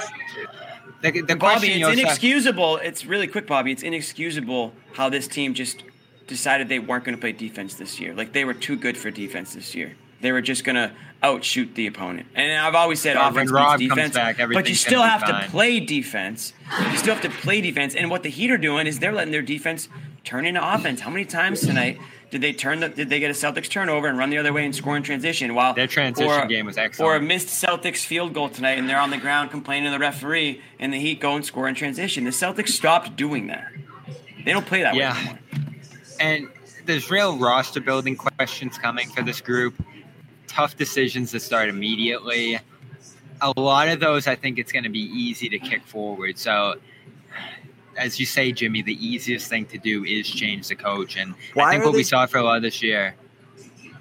Let me ask you this though: what what is it? Why are they so? Why are they broken? What what broke here? Like what? How did they break like this? They're not mentally one thing- tough. It's one thing to lose. You lose to the Heat in six or something like that. We know they're not mentally tough. They've never been actually mentally tough. They've shown flashes of times where they have, like Game Six against Philly, even though that was really close to falling apart. You saw it against Milwaukee last year. What broke them this year? What broke them? What broke A them now? looseness, a looseness, a casualness. You think it's looseness? Yes. What do you think, Sherrod? Because What broke them? how often did they have to address their issues this year? I'm waiting for you to Rarely. finish, I mean, Bobby, 'cause you whenever they whenever they lost, everything's fine. We're on to the next one. That's fair. Well, Sherrod, what, what, a- what, Sherrod, what, what broke them? Why are they here, Sherrod? To some, safe is a boring word, slow, deliberate. At Volvo Cars, we define safety as freedom freedom to have more dance parties, freedom to take more confident leaps, freedom for more adventures. And with new technology like a two sensor driver understanding system designed to prevent distractions and help you stay focused, Volvo Cars is changing what it means to feel safe. Because when you feel safe, you can truly be free. Visit volvocars.com slash for life to learn more. I think what ultimately broke them was the reality that the blueprint that they knew got them to the finals was different than the blueprint that they were being asked to play. And they tried to be good soldiers and shoot a lot of threes, and it worked for a while. But at some point, you have to get back to whatever is your core. Their core is defense, and they have never been able to get back to that because they don't have the type of coaching. And I'm not just talking about Joe, I'm talking about that entire staff that emphasizes that side of the court because they're they're finding out firsthand what that looks like uh, with Miami. Miami is all about defense. Uh, even though they've got Jimmy Butler is a 20 point scorer, Bam Adebayo 20 point scorer, Tyler Herro when he's healthy he can also be that type of scorer. But at their absolute core is defense, and the Celtics they've got away from that, and they can't. they- They know they need to get back there, but they can't for some reason. There's like a mental block that's preventing them from getting back to playing the way that they know you have to play in order to be successful in the playoffs. Can I meet you guys halfway on that? I think the you know the the, the first 26 games when they did I liked what, what Joe Bobby said, said too. But go on, John. the first 26 games when they did what uh, what what Joe said is almost kind of like the equivalent of like a you know uh, you know uh, you know a slap hitter in baseball who weighs a buck 70 hitting a home run you know like that was awesome and that's just what you want to do over and over again the other thing is it was easier to win that way than it was to win with defense so when you try when they tried to get back to doing stuff, they tried to get back to winning the easy way instead of winning the hard way. The way they won last year, 35-40 games down the stretch and into the playoffs was defense, which was hard. The way they won early in the season was wing wing the ball around, uh, shoot up a hit, shoot a bunch of threes, play a little defense doesn't matter because we're just going to run the teams out of the building with all of our awesome three-point shooting. I- think they kept trying to go back to that rather than They trying to shot go back to threes tonight, John. I know They just they're kept trying to go. them. They're trying to go back to that rather than winning a hard way. They never got. They never committed to winning the hard way. They did it a little against Philly, You saw it. Two games two and three against Yeah, Philly. They got serious. right they got they got serious on defense games two and three against Philly, and they came out in four, and they're like, "We're all set," and then they rested again, Yeah. and they did it again, and then they they recommitted for a little. They never really committed to the hard way at any point in time. Hi, Josue. I mean, that's exactly that's that's dead on, John. I mean, I, I, I caught ten seconds of that, the last 10, 15 seconds of it, and it, it just it just felt like they thought they could just shoot their way, you know, into a big lead. And, and when things didn't go their way in that first quarter, you just knew this wasn't going to be a humongous uphill battle for this team. This Miami Heat team, I mean, look, go through the last two games. Like, pick, pick a guy who you least expect to score 25 plus, and Miami's got a new one for you every single game. I mean, like, this is like the kind of team that guys are going to they're going to seize their opportunity, but they're on a whole nother level that they're so confident against the Celtics that they're obviously comfortable going into this one, being back at home. But the Celtics never responded. They never had that type of uh, we're going to snatch it from you. This thing isn't over. And the moment this team went into the second quarter, knowing that, knowing that they had rent space, they had rented headspace in the Celtics' team as their identity as a team, it was over from that. It was over from there. I, I mean, look, Tatum, Jaylen, ice cold in that first half was all they needed to see. And I felt like the Miami Heat just never, for a second, thought the Celtics had a remote chance in this game. And, and the Celtics just look. People can say they quit in the second half. People can say that you know the effort wasn't quite there, but just the way they approached the game in that first half, this game never belonged to them. Was, If I was- had to guess, if I had to guess halftime speeches, it would have been Joe begging the guys just to do do what we do, do what we do, keep working the ball, shoot threes, and like trying to get them to do the same thing instead Yeah, of look at how it- they played in the third. And I bet you, and I bet you, Spoelstra's was we've broken them. Do not Exactly. do not let up. They are broken. If you apply a teeny bit of pressure, it's over. They're gonna break. They They're gonna it. break. They're And chuck, broke. chuck, chuck, have- chuck. Start chucking we away have threes. broken them. Yeah. They're going to keep doing it. Don't let them off the hook. They're broken. You apply a They- little pressure were- here and it's over. And all of a Right. sudden, boom, 27 point lead gone. They broke them and they knew it. In They that were like- halftime, they were probably just strutting around. We we friggin' broke Totally. these They were they were they were chest When fully they- puffed out at They knew it. They broke them and after they that knew first timeout in the third quarter. Yeah. I want to say there was about three, maybe four consecutive offensive possessions where the Celtics they didn't look for the best shot; they looked for the first shot, the first opportunity, the first possession of remote space between their defender and Chuck. And right there, my knee was like, "Oh, we got these guys. They're broken." There's you're, been- you're absolutely right, John, and and that's exactly what happened in that in that third quarter. You just knew there's no way in hell these guys are coming back. In one of those plays, Broken. Josue, Tatum's lined up against Robinson. And, that's the name of the game there, working Right. that mismatch, Yep. getting the ball around and finding the right shot. But you're right, it was the first shot. And when you're chasing, trying to drive yourself back with threes when they're not falling, this is something I always question in the postseason when it's a smaller sample size. What are we talking about? About 100 threes in this series so far between three games? Celtics are shooting 29%. And they're not working for great ones. They're just No. trying to trying to get them up there and meet like a quota. It feels like, and they struggled to get there because the Heat were taking it away in games one and two. You talked about that great spoke cut, John. Tonight they just it felt like we got to get to 46. We got to get you know we got to approach 50. And in They that third quarter especially, they just fired them up. instead of instead of heart again. You know, like, and I don't even think this was. to- I, I don't think the second half was the, the math stuff. Sorry, Jimmy. I believe it was what Josue said. Uh, done. Uh, whatever. I'm just gonna jack it here. Like it's hard work trying to work for good shots. We're not able to get them.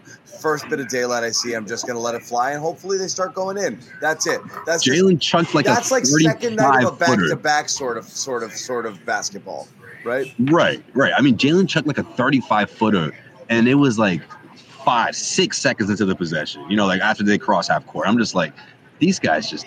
This is it. This is the way they want to play. This is the lazy chucking shots. Not, not to mention he, he airballed one, a wide open three from Jaylen. Just airballed. Three Didn't even bad touch the airballs rim. Jim, Jimmy, where were you going? I, I jumped in there. Sorry. Terrible. I honestly kind of forget where I was going at that point, but um, I want to go back to briefly what Bobby mentioned. This team never held itself accountable this year.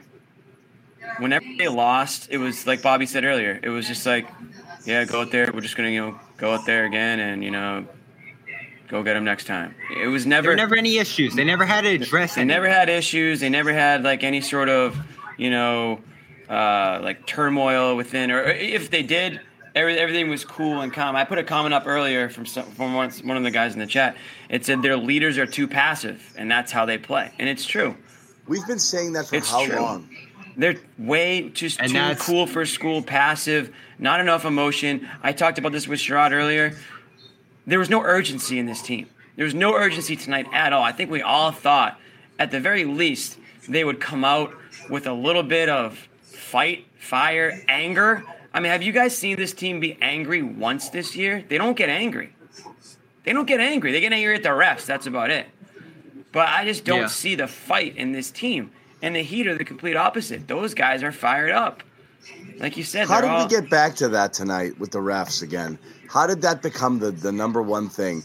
There, there, you can't play this badly and It's be a default. and be looking to the refs to bail you out. You're losing by 30 points, guys. It's not okay. Fine, let's pretend three calls didn't go your way. What are you doing? You as you lose the ball, and again, this goes back. This is every bit of Tatum. Oh, I'm sorry of, of the way he was, and I know Jaylen's a culprit and this and that, but like Tatum and he there, at patches he was better this year, but that that every time a shot doesn't go down or he turns it over, he looks around. It's just always what he does. It's a default response. That alone screams no accountability. It's not like, mm-hmm. well, shit, I shouldn't have had my head down and lose the ball. It's you could have called that. It was like it, it's the funny thing is in many cases it's like it's not even a foul and he knows it's not a foul but it, the turnaround is almost like some superstars get that call you know and that's kind of like what he's saying it's so odd So let's like let's go way. occasionally let's go that's way called back. why not that time Right. Let's go way back because the leadership issue is a big one here, and this is where we're going to split hairs over Joe and the players. Last year, they ceded leadership to the coach, and he did a great job with it. And this is why I think everybody misses Ime is because he dominated that leadership position. And yeah, you have guys filling in in spots like Smart and Horford. They talk all the time about collective accountability and stuff like that. So that's why you always get we, we, we, we, we when it comes to the accountability. You know, guys will say it's on me and stuff sometimes, but it doesn't really resonate.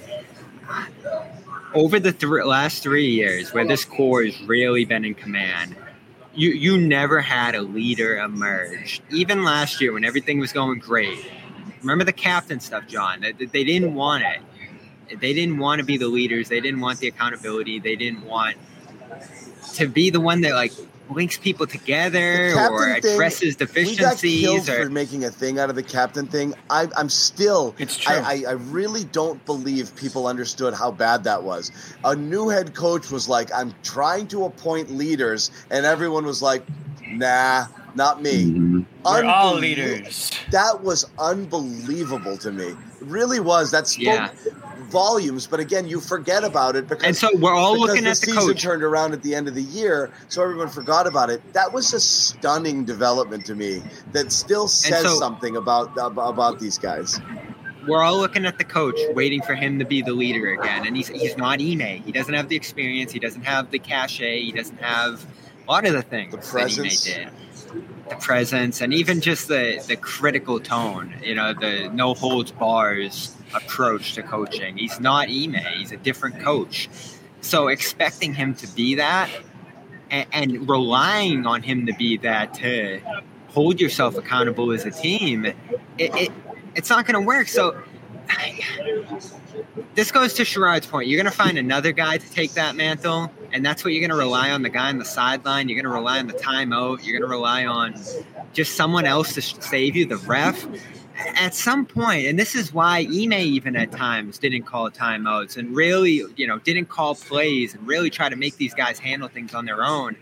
They had to figure it out and we're so many years into them not figuring it out not really getting it or not coming together. I mean that's what it feels like a lot of the times to me is one player has some idea of what needs to change or what needs to be fixed. Another guy thinks everything's fine. Another guy thinks you know let's go guys let's go and they're just all over But the even their coach So- wasn't accountable. Every single time something would go wrong, he'd tell you everything was fine. We just need to shoot more threes. It was a it was a trend almost uh, throughout the whole team all season long. It's like if we just do what we're supposed to do, we'll be fine. There's been that feeling that you could always fall back on, and now you're just getting punched in the mouth over and over again, and you're just simply not ready for it. And did he just feel the need? Because we did hear at times Joe would get into these guys behind the scenes, but did he feel the need to tiptoe around them publicly? I'm sure he did, because I don't think Joe was just unwilling to be critical.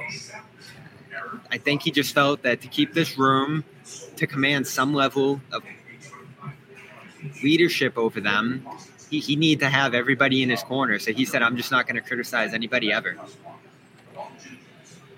I I was going to ask hard. Josue what Tatum had to say, but I think we just lost him somehow. so- We're gonna get some Tatum um, reaction up in a little bit here uh, as well. So, uh, you know, again, I'm catching up late. I know you said Joe got a, a, a big ration of the uh, of the uh, of the of the blame here, but what happened everywhere? Why did Rob Williams only play four minutes until like late in the third quarter? What happened there? What where where? How did Brogdon go into a complete zero? What in the world has happened to Derek White? Well, they moved Rob to the bench, and then he got into foul trouble fast. Yeah. So he was just relegated to. I get it, but he had four minutes like midway through the third quarter. Like that's not a lot. So like, what you're only playing him twenty anyway. So what the hell? Like I, I didn't understand that. Not like that would have saved anything, but like, you know, what was going on there? I didn't quite get it. Uh, you know, That's the other. Uh, you know, whoever's to blame for it, and some of this is on Rob too for the health and everything, and you know you can't control a lot of that. But Rob took a big step back this year. You lost Grant, and then you're leaning on him for 30 minutes tonight just because you're in trouble. I mean, that thing drove me crazy all year. And then, like you said, you, you, you don't go to Hauser at all in this series, even though that was something you wanted to develop and utilize. I don't year. Understand how you can of play Robinson, but you can't play Hauser. But that's just me. Fi- I find it all exactly, confu- but that's I find the it difference. confusing. That's the difference right now. I think in these two coaches, uh, John. I can't defend Joe anymore, John. I just can't. You can't defend Joe because he did everything wrong. And he didn't try anything new. And he kept doing the wrong thing over and over again, hoping that it would end up being right. That's why Joe is indefensible at this point. I know he eventually went away from double big, but that's about the only adjustment he made all series. He didn't do anything. He didn't do anything. To, to, to, to mix things up, to shake things up. He did. He didn't do anything. Um, so he absolutely deserves a, a, a big piece of the big piece of the blame pie.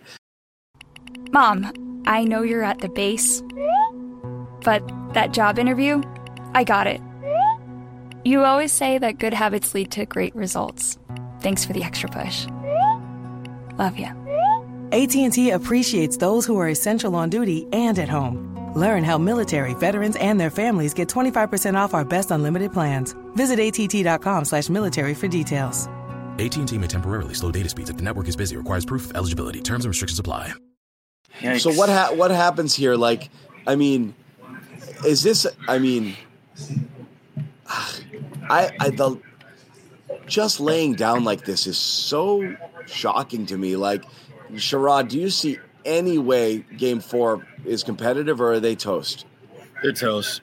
They're, they're toast. I mean, they, they have they're at a mentally weakened state that they're not going to get off the mat for this. And even if they do and make it relatively competitive, Miami is just too locked in to frankly have a game where they let you get away.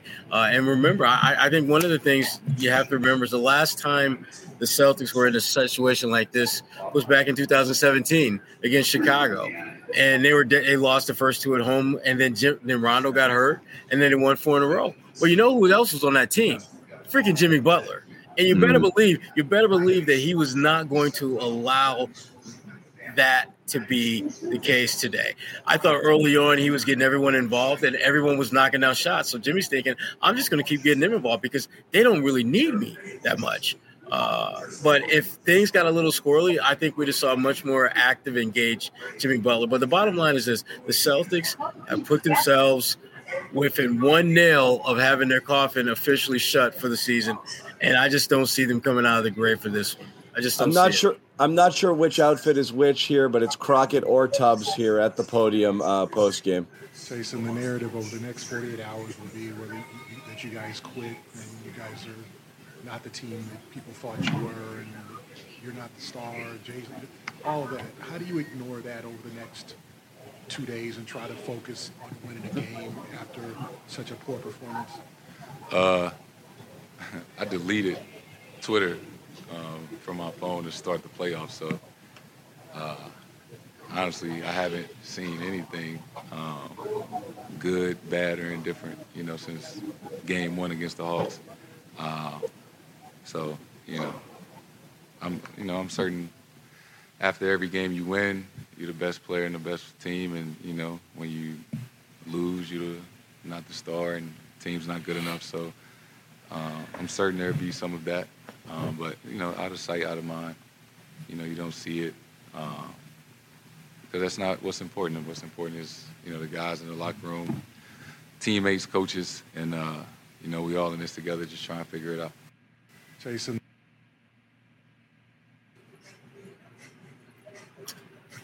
Okay. I got nothing. I got nothing. Typical I mean, answer.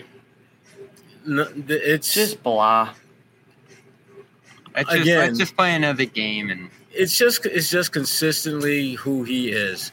Uh, win by thirty, just a game. Get your ass kicked by thirty, just a game.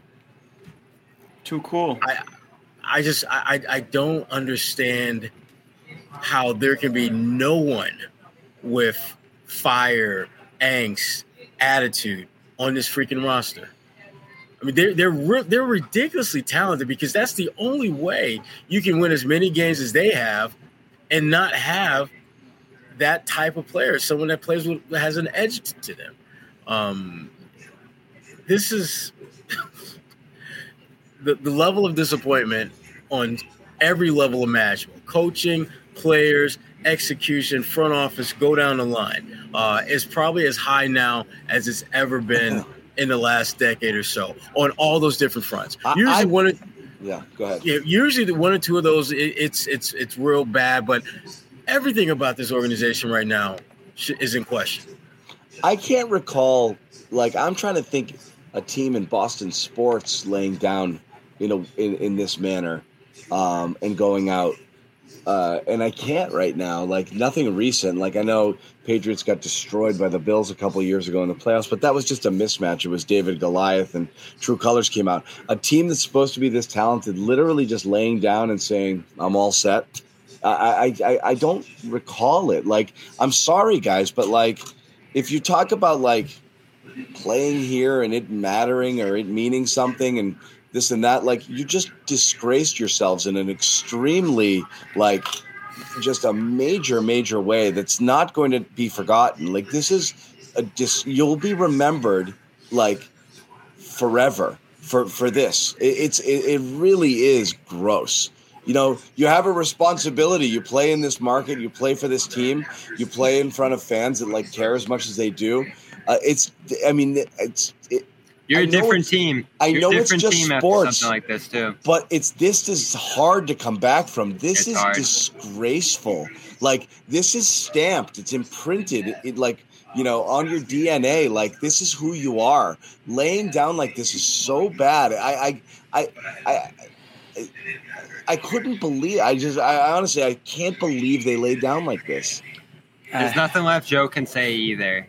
Tatum, Brown, the leadership core of this team, they're going to have to make some sort of charge here in this series. And again, you're not thinking this is going to be the first team that comes down from 3 nothing, but make everybody believe in this again. Because if you go down in blowout fashion in game four and nobody's caring, nobody's together, maybe a blame game starts internally, even if it doesn't get out there publicly, or guys are internalizing blame on whoever.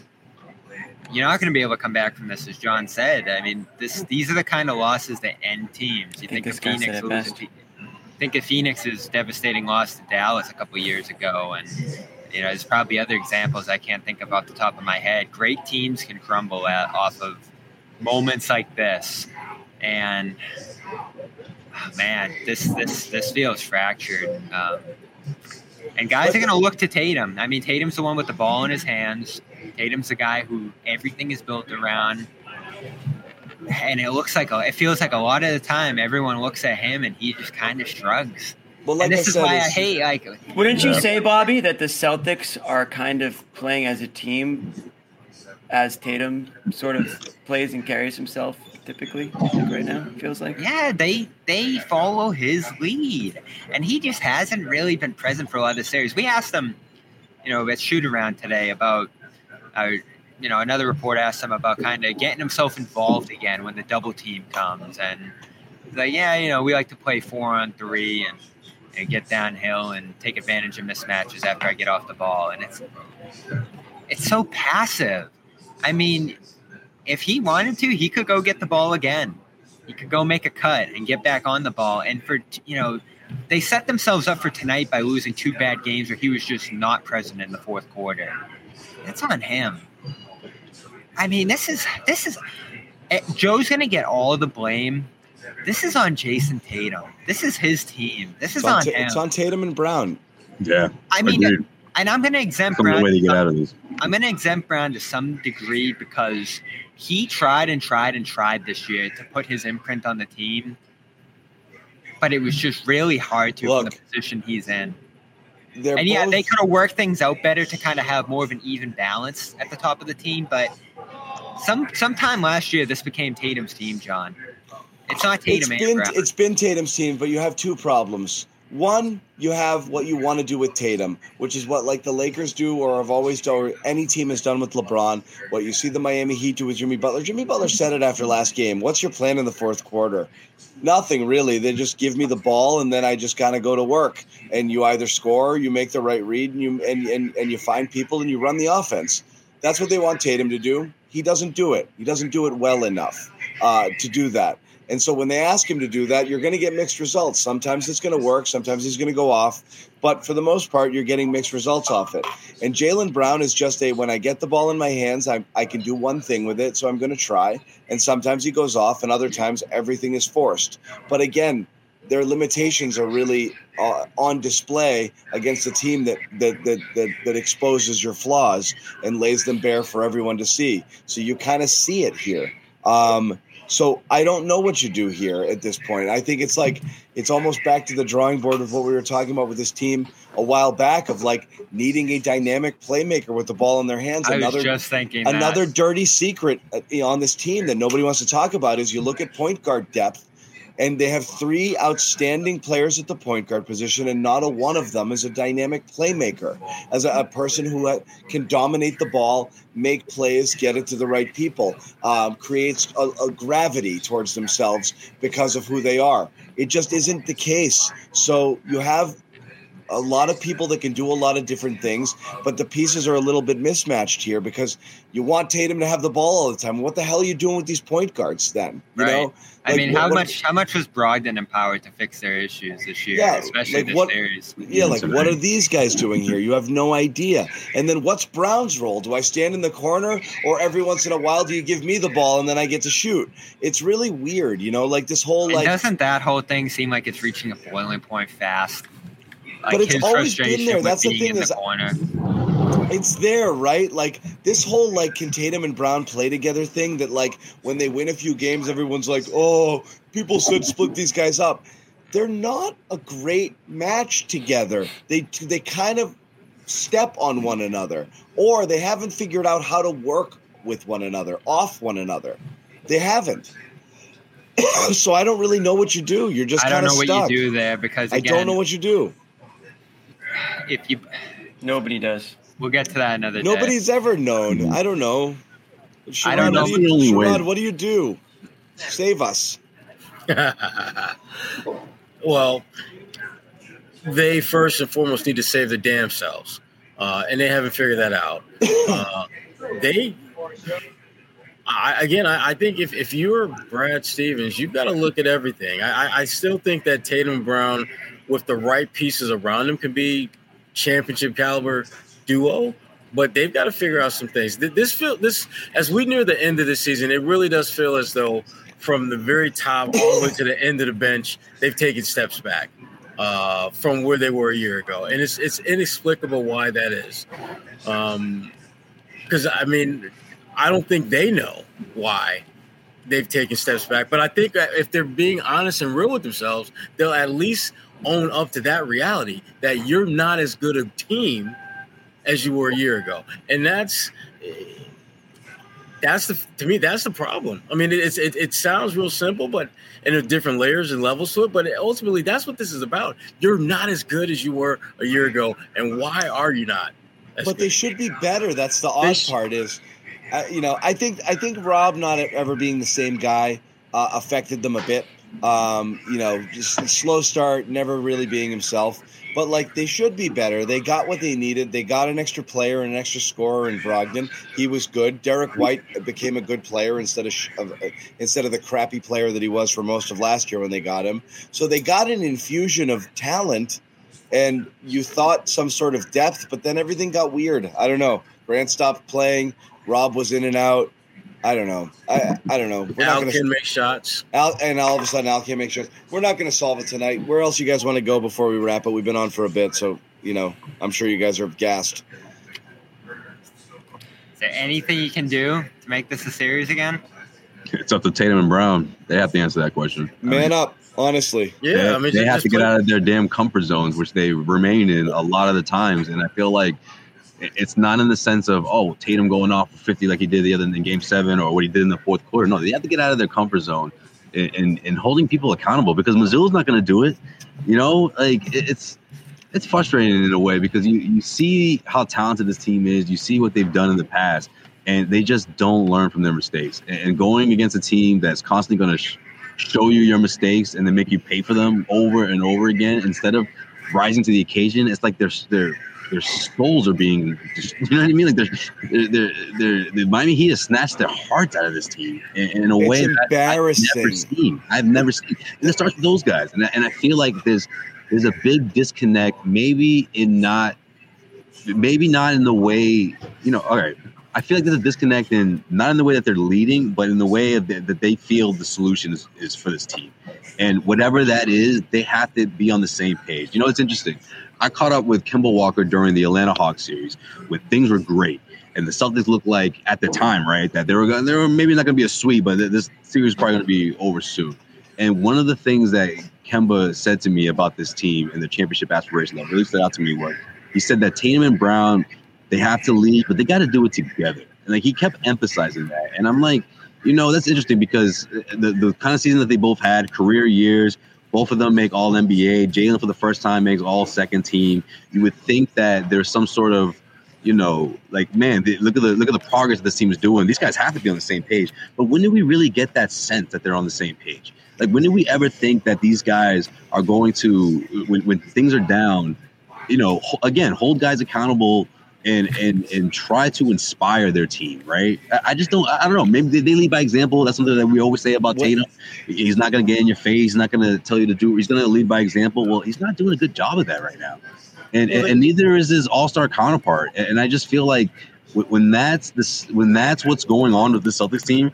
And, and, and at the same time, with Joe Mazzulla cutting this rotation down and, and refusing to change it, it just doesn't give much wiggle room for this team to, to for another guy or at least to, to wake these guys up. And maybe that's Marcus, but you know, we didn't see that tonight either. So I, I just don't see how that's going to happen unless these two guys can force the issue in a way that doesn't mean that they have to go out and, and, and, you know combine for 75 points but instead just empower their teammates and find a way to get everyone on the same page because the Miami Heat man this is this is looking easy for them right now you have to you you have to take a long look at that dynamic, and you have to do it honestly this summer because it's now or never. Are these two guys going to be able to do it together, Josue? Like you said, and it's not about being friends or hanging out. It's about figuring stuff out on the court. See, Bobby, I think they're beyond that point if they lose this series. I really do. I, I don't know if like that. This the the Jays leading the team. It might be fractured you, beyond. You cannot run this. You cannot run this back. You cannot run this back. If right, that's like what I'm, I'm, with you, you John. Can't. I just feel like if you, you lose, like whether it's a game, whether it's a sweep, whether it's in five, whatever Sorry. the case may be, I don't see a way that you. I don't know. Like they're just not showing me those signs, especially guys like Tatum and Brown, and you know the way Jaylen's is just. I feel like he was biting his tongue after this game. Like he wanted to say so much more, but and I love that, Josue. I, I hate the answer being oh trade Jaylen because I think he like his approach is what this team needs to follow. But some of his on-court limitations prevent him from being the leader of the team. So yeah, what you need a better number one so Jaylen can be himself? I don't know what you need at that point. Do you make it the Jaylen show and go get a point guard? Like, what are you going to do? You're going to trade Tatum so Jaylen can't can trade live? Tatum. You, I mean, you you can do anything you want, but the bottom line is, I don't think you can run it back and just hope for the best. I really don't think so. Um, so I mean, you think- could, but it's not going to yield I- championship results. Like I, I I really think you got problems, Jimmy. Uh, Sherrod, any last thoughts before we go?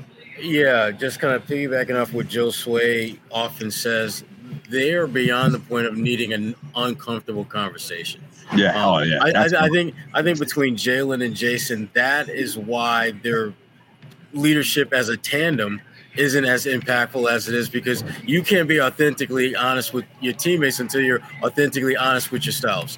And I don't think those two guys are. Uh, I think they understand each other. I think they respect the fact that they're both really good players. But Jaylen needs to basically call Tatum on his on his bullshit and vice versa. Uh, and I don't think they do that. I don't You're think never they have, to do that. I- it- but but see, that's a problem because when you think about the great teams, that's what the best players do. Because they know that the criticism that they're, they're levying your way, it's not about being mean or evil. It's about making you a better player. Because if I make you better and you're making me better, we become a better team. And you got Right. and you got Kobe and Shaq couldn't stand each other, Sherrod. You But they won three ab- championships. It's like I mean that's an extreme example, but like it's Right. it's you know it's a perfect example of you don't have to like each other, but you guys have to be on the same page. You guys have to Yeah. whatever is bothering you, whatever you have to let that out. And, and Like- they, they I I don't think they're at that point. I You don't got to talk about Marcus too, guys. You got to talk about Marcus. He's he's Yeah. a part of this too. Yeah, yeah. I mean, That's true. Thought Marcus Absolutely. was pretty good in these playoffs. I No, know, he's talking about I'm leadership. guy, easy I'm target. saying, the, I'm saying Yeah. the pieces. The pieces. The, uh, these these three guys are not on the same page and haven't been on the same page fully. And it's again, they're the core. They're the core behind this erratic style of play that you've been seeing, which is a little bit on, a little bit off, but nobody taking charge and being that guy. Jimmy, Yeah, I'm with, I'm, I'm with you guys. I mean, I to close? oh, I, I'm, I'm good, right? Yeah. So the thing about Marcus is, I, I think Marcus embodies what I what I like to see, what I'd like to see in Tatum and Brown. I think that you know his attitude out there most times, his energy, what he gives you. I'm not talking about skill wise. I, I know that he's not as talented as those guys are, but you kind of want that approach to the game that he gives you in your two superstars, Tatum and Brown. I'm at the point, guys, where I, I, I just don't believe in these guys, and it's kind of been how I felt all year. I mean, in the Yeah. playoffs, I think that's where the fans are too. the fans are too. It man. took The them fa- forever. You friggin' They- guys they- took a they- long time to get It took there. them a long time to come around. We were, you know, negative and blah blah blah haters. Not but trying to be negative, Jimmy. We couldn't even fully believe last year when Right, they were killing saying- people because I was like, that's what they're calling know. it. Yeah, but I'm then what saying happened then, though, guys? They tricked us again. All right, we all, everyone in this Yeah. freaking panel had the Celtics winning in this damn series, But and I'm, was- I'm just like, We man, did, like, we did, but why, it was why like did I? Doesn't Why that did say I a give lot? them it was like we had to. I felt like we were compelled to. Yeah, but yeah, you're right, Josue. I mean, weren't we like- got looped into it it, man. like- we just saw them come back in that series, man. Like, ugh. But, Yeah. it, but, but I mean, I never pictured this team winning a title. J- Jimmy, what's up? Sorry, No, it's Jimmy. Just, Yeah, it's just been pulling teeth with these guys all year long. It- It's been a painful. I mean, I, I've never had a more miserable viewing experience with a team with the rec- you know as good of a record as they had, and they were just a frustrating team. And again, this isn't the only year it's been like this, and it's tough to you know it's tough I think for a lot of people to come up with the realization that it I got a starts at the top. It starts at the top with your with your two guys and Right. You can even go back to Kyrie. Maybe he had something to do with it too. Maybe maybe he's brainwashed a Kyrie, couple was, of these Kyrie guys. was right. Kyrie was right all along. Either Kyrie was right or Kyrie did something that you know He believed, poisoned the the water or something Wow. here. But for whatever reason, there is a lack of it's it's it's not talent. These guys are extremely talented basketball players, but there's something on the character It's side. there's- accountability, Jimmy. It's the kind of if there's something somewhere lacking in the leadership role, and you know whether you want to go back to the example of nobody wanted the captaincy, whether you want to go back to you know there's no like guy who wants to take on like the Jimmy Butler stopper role. There's no guy that wants to be angry. There's no something that you're looking for in your leaders to take you to that next level. So, unfortunately, I just don't believe in these guys anymore. I'll feel that way next year. If if it's the same general makeup of these guys and they go out the way they do, I have no reason to believe in these guys moving forward. I just don't. If you run it back, it could go really poorly. I, I, I don't think I, I think you you think you have to look at the coach and you have to look at the core uh, if you if you go out this way. I don't think there's any choice. I'll let you guys know. Programming note: the late late late late late late late night show is coming on late late late late. Uh, they're gonna check it out. There's Grant and Kornet, LB in the monitor. Why not? Kornet was Um, almost your leading scorer tonight. Can you believe yeah. that? The uh, Hey. The- you're going to get a positive Aussie spin on this game. For those of you guys looking for it, they're going to they're going to bring think, some I don't think so. I they're going to bring so. some sunshine and tell you that everything's going to be all right. So check it out. Check it out. points in 12 they're not negative like the Garden Report. I They're watched. gonna- I watched. They're gonna tell you two. why they this loss. really dig deep. They're going to tell you why this loss wasn't actually that bad. Um, Lead with that Al presser yeah, for the positive. for the Celtics. Uh, I I, loved guys. Al's Uh, shirt, by the way. That was pretty positive. Um, So we I'm have a game Swift, four on I'm a Tuesday? Swifty now, by the way. I'm done with the Celtics. I'm a Swifty. Yeah, that looked unbelievable. I'll be honest. It was fun. I was jealous. Uh, yep, that's that, Oh, that's I what was I am. Uh, we're gonna wrap it up, uh, right, guys? It's fair. Let's let's kill it. I think. I think we have to kill it. I don't really. I Okay, mean, it's already um, dead. subs- subscribe to our YouTube channel. Uh, if you- if you want some more content coming from Bobby and Joe a lot of people watching this show still, John. still a lot. Check out the audio version. Hey, all of those guys can go. Yeah, yeah, head head head to the late night show if you want to keep the party going. Um, I just don't know what else we can say tonight. About check out the audio version. There's not much you can say. We're, we're, we're, they're at Jimmy, a loss you, and we're Jimmy, you started the show. Take it, take us home. Well, I mean, yeah, I, I did start the show. Sherrod jumped on. I started with with Nick. Sherrod jumped on shortly after. Oh man, Nick must have been going through it. We, there was a, there was a lot of anger. You know, I think we were all Yeah, fired up about. You know, we're I think we're all just disappointed more. than- It's like I'm not mad. I'm disappointed. It's like that whole thing. But I also am frustrated. By the that- way, just remember this could have happened in the first round if you got Miami in the first round, and you go in the first round. What are we thinking? Same stuff that we're thinking now. I think I, I don't even think it's much. It just different. would have been more glaring. That's glaring, that's though. why. So I, to quickly, just to jump in there, this is why every trip. Fine, they made the finals last year. I'm not going to argue it, but why every single they made it this far. What do you mean they're not winners and blah blah blah and stacking up conference finals appearances? So much of that has to do with who you play when and and whether or not you make it. So it means nothing. The the the difference between getting to the conference finals, like being like the Atlanta Hawks a few years ago, or the Knicks, or whatever, flashing, and then for you're you're not you're no, you're nowhere near as close to a title as you think you are just because you made it. It's not like ooh conference finals this year. That means taking the leap next year. Hey, you know Middleton being out, surviving the Bucks, not catching a certain team that you match up poorly against, not playing Miami earlier in these playoffs. Eh, Yeah, you're right, Bobby. Imagine if they go out. So none of that stuff means anything. Are you a championship team? A great question that was being asked was like, was it last show, or was it on our tw- on our on our on our text thread? Does this? It's a, have you ever seen a championship team act or behave like this ever? Like I was asking imagine if they if they two. won it if they won tonight and they won a championship, would this be the most shocking championship team ever? Based off of like I don't know anyone. Not the who's most ever- shocking, but you know, people would have been like, you know, it was a Think weird. of all past playoff. NBA champions. Has anyone behaved this way? Like and and and and and been the way these guys are? Almost none. To get there, you have to be a different level of execution, grit. You know, and it, it's totally different to get there and to win it, unless you're so ridiculously talented, which they're not. They're the most talented team in a field that has a lot of freaking parity. Okay, this is not a dominant team; it's a good team, a very good one. We figured out But that answer very early on. They too, play like a holes all the time. I've never seen a team play this inconsistently and poorly and win titles. I don't think it happens. I don't either.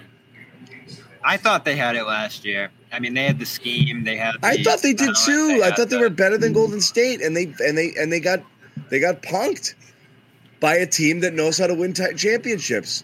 Right. Yeah. Yeah, bro. They beat themselves. I mean, credit to It's the not like Golden but State was Celtics awesome. turned it over like every other Yeah.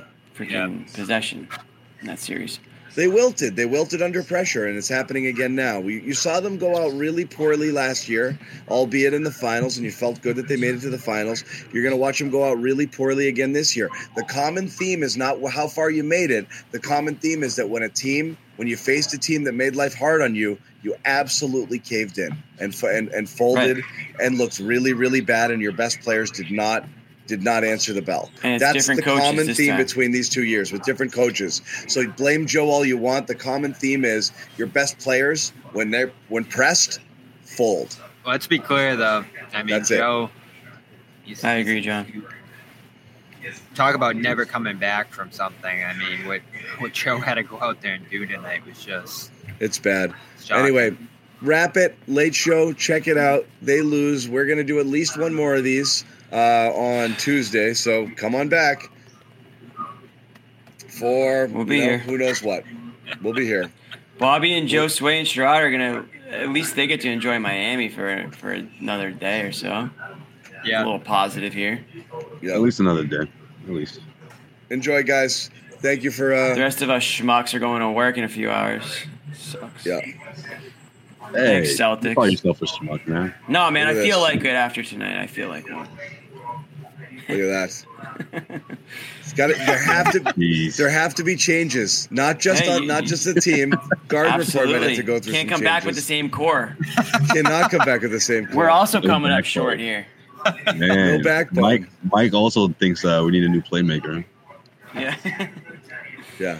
Uh, Can't come back. Marcus with the same Smart is fine. All right, Mike. I, I agree, Mike. I, I might. I, this might be my last season. We will see you guys. hey, Marcus, don't go. We'll see you guys on Tuesday. New customers get a no sweat first bet up to $1,000. That's bonus bets back if your first bet doesn't win.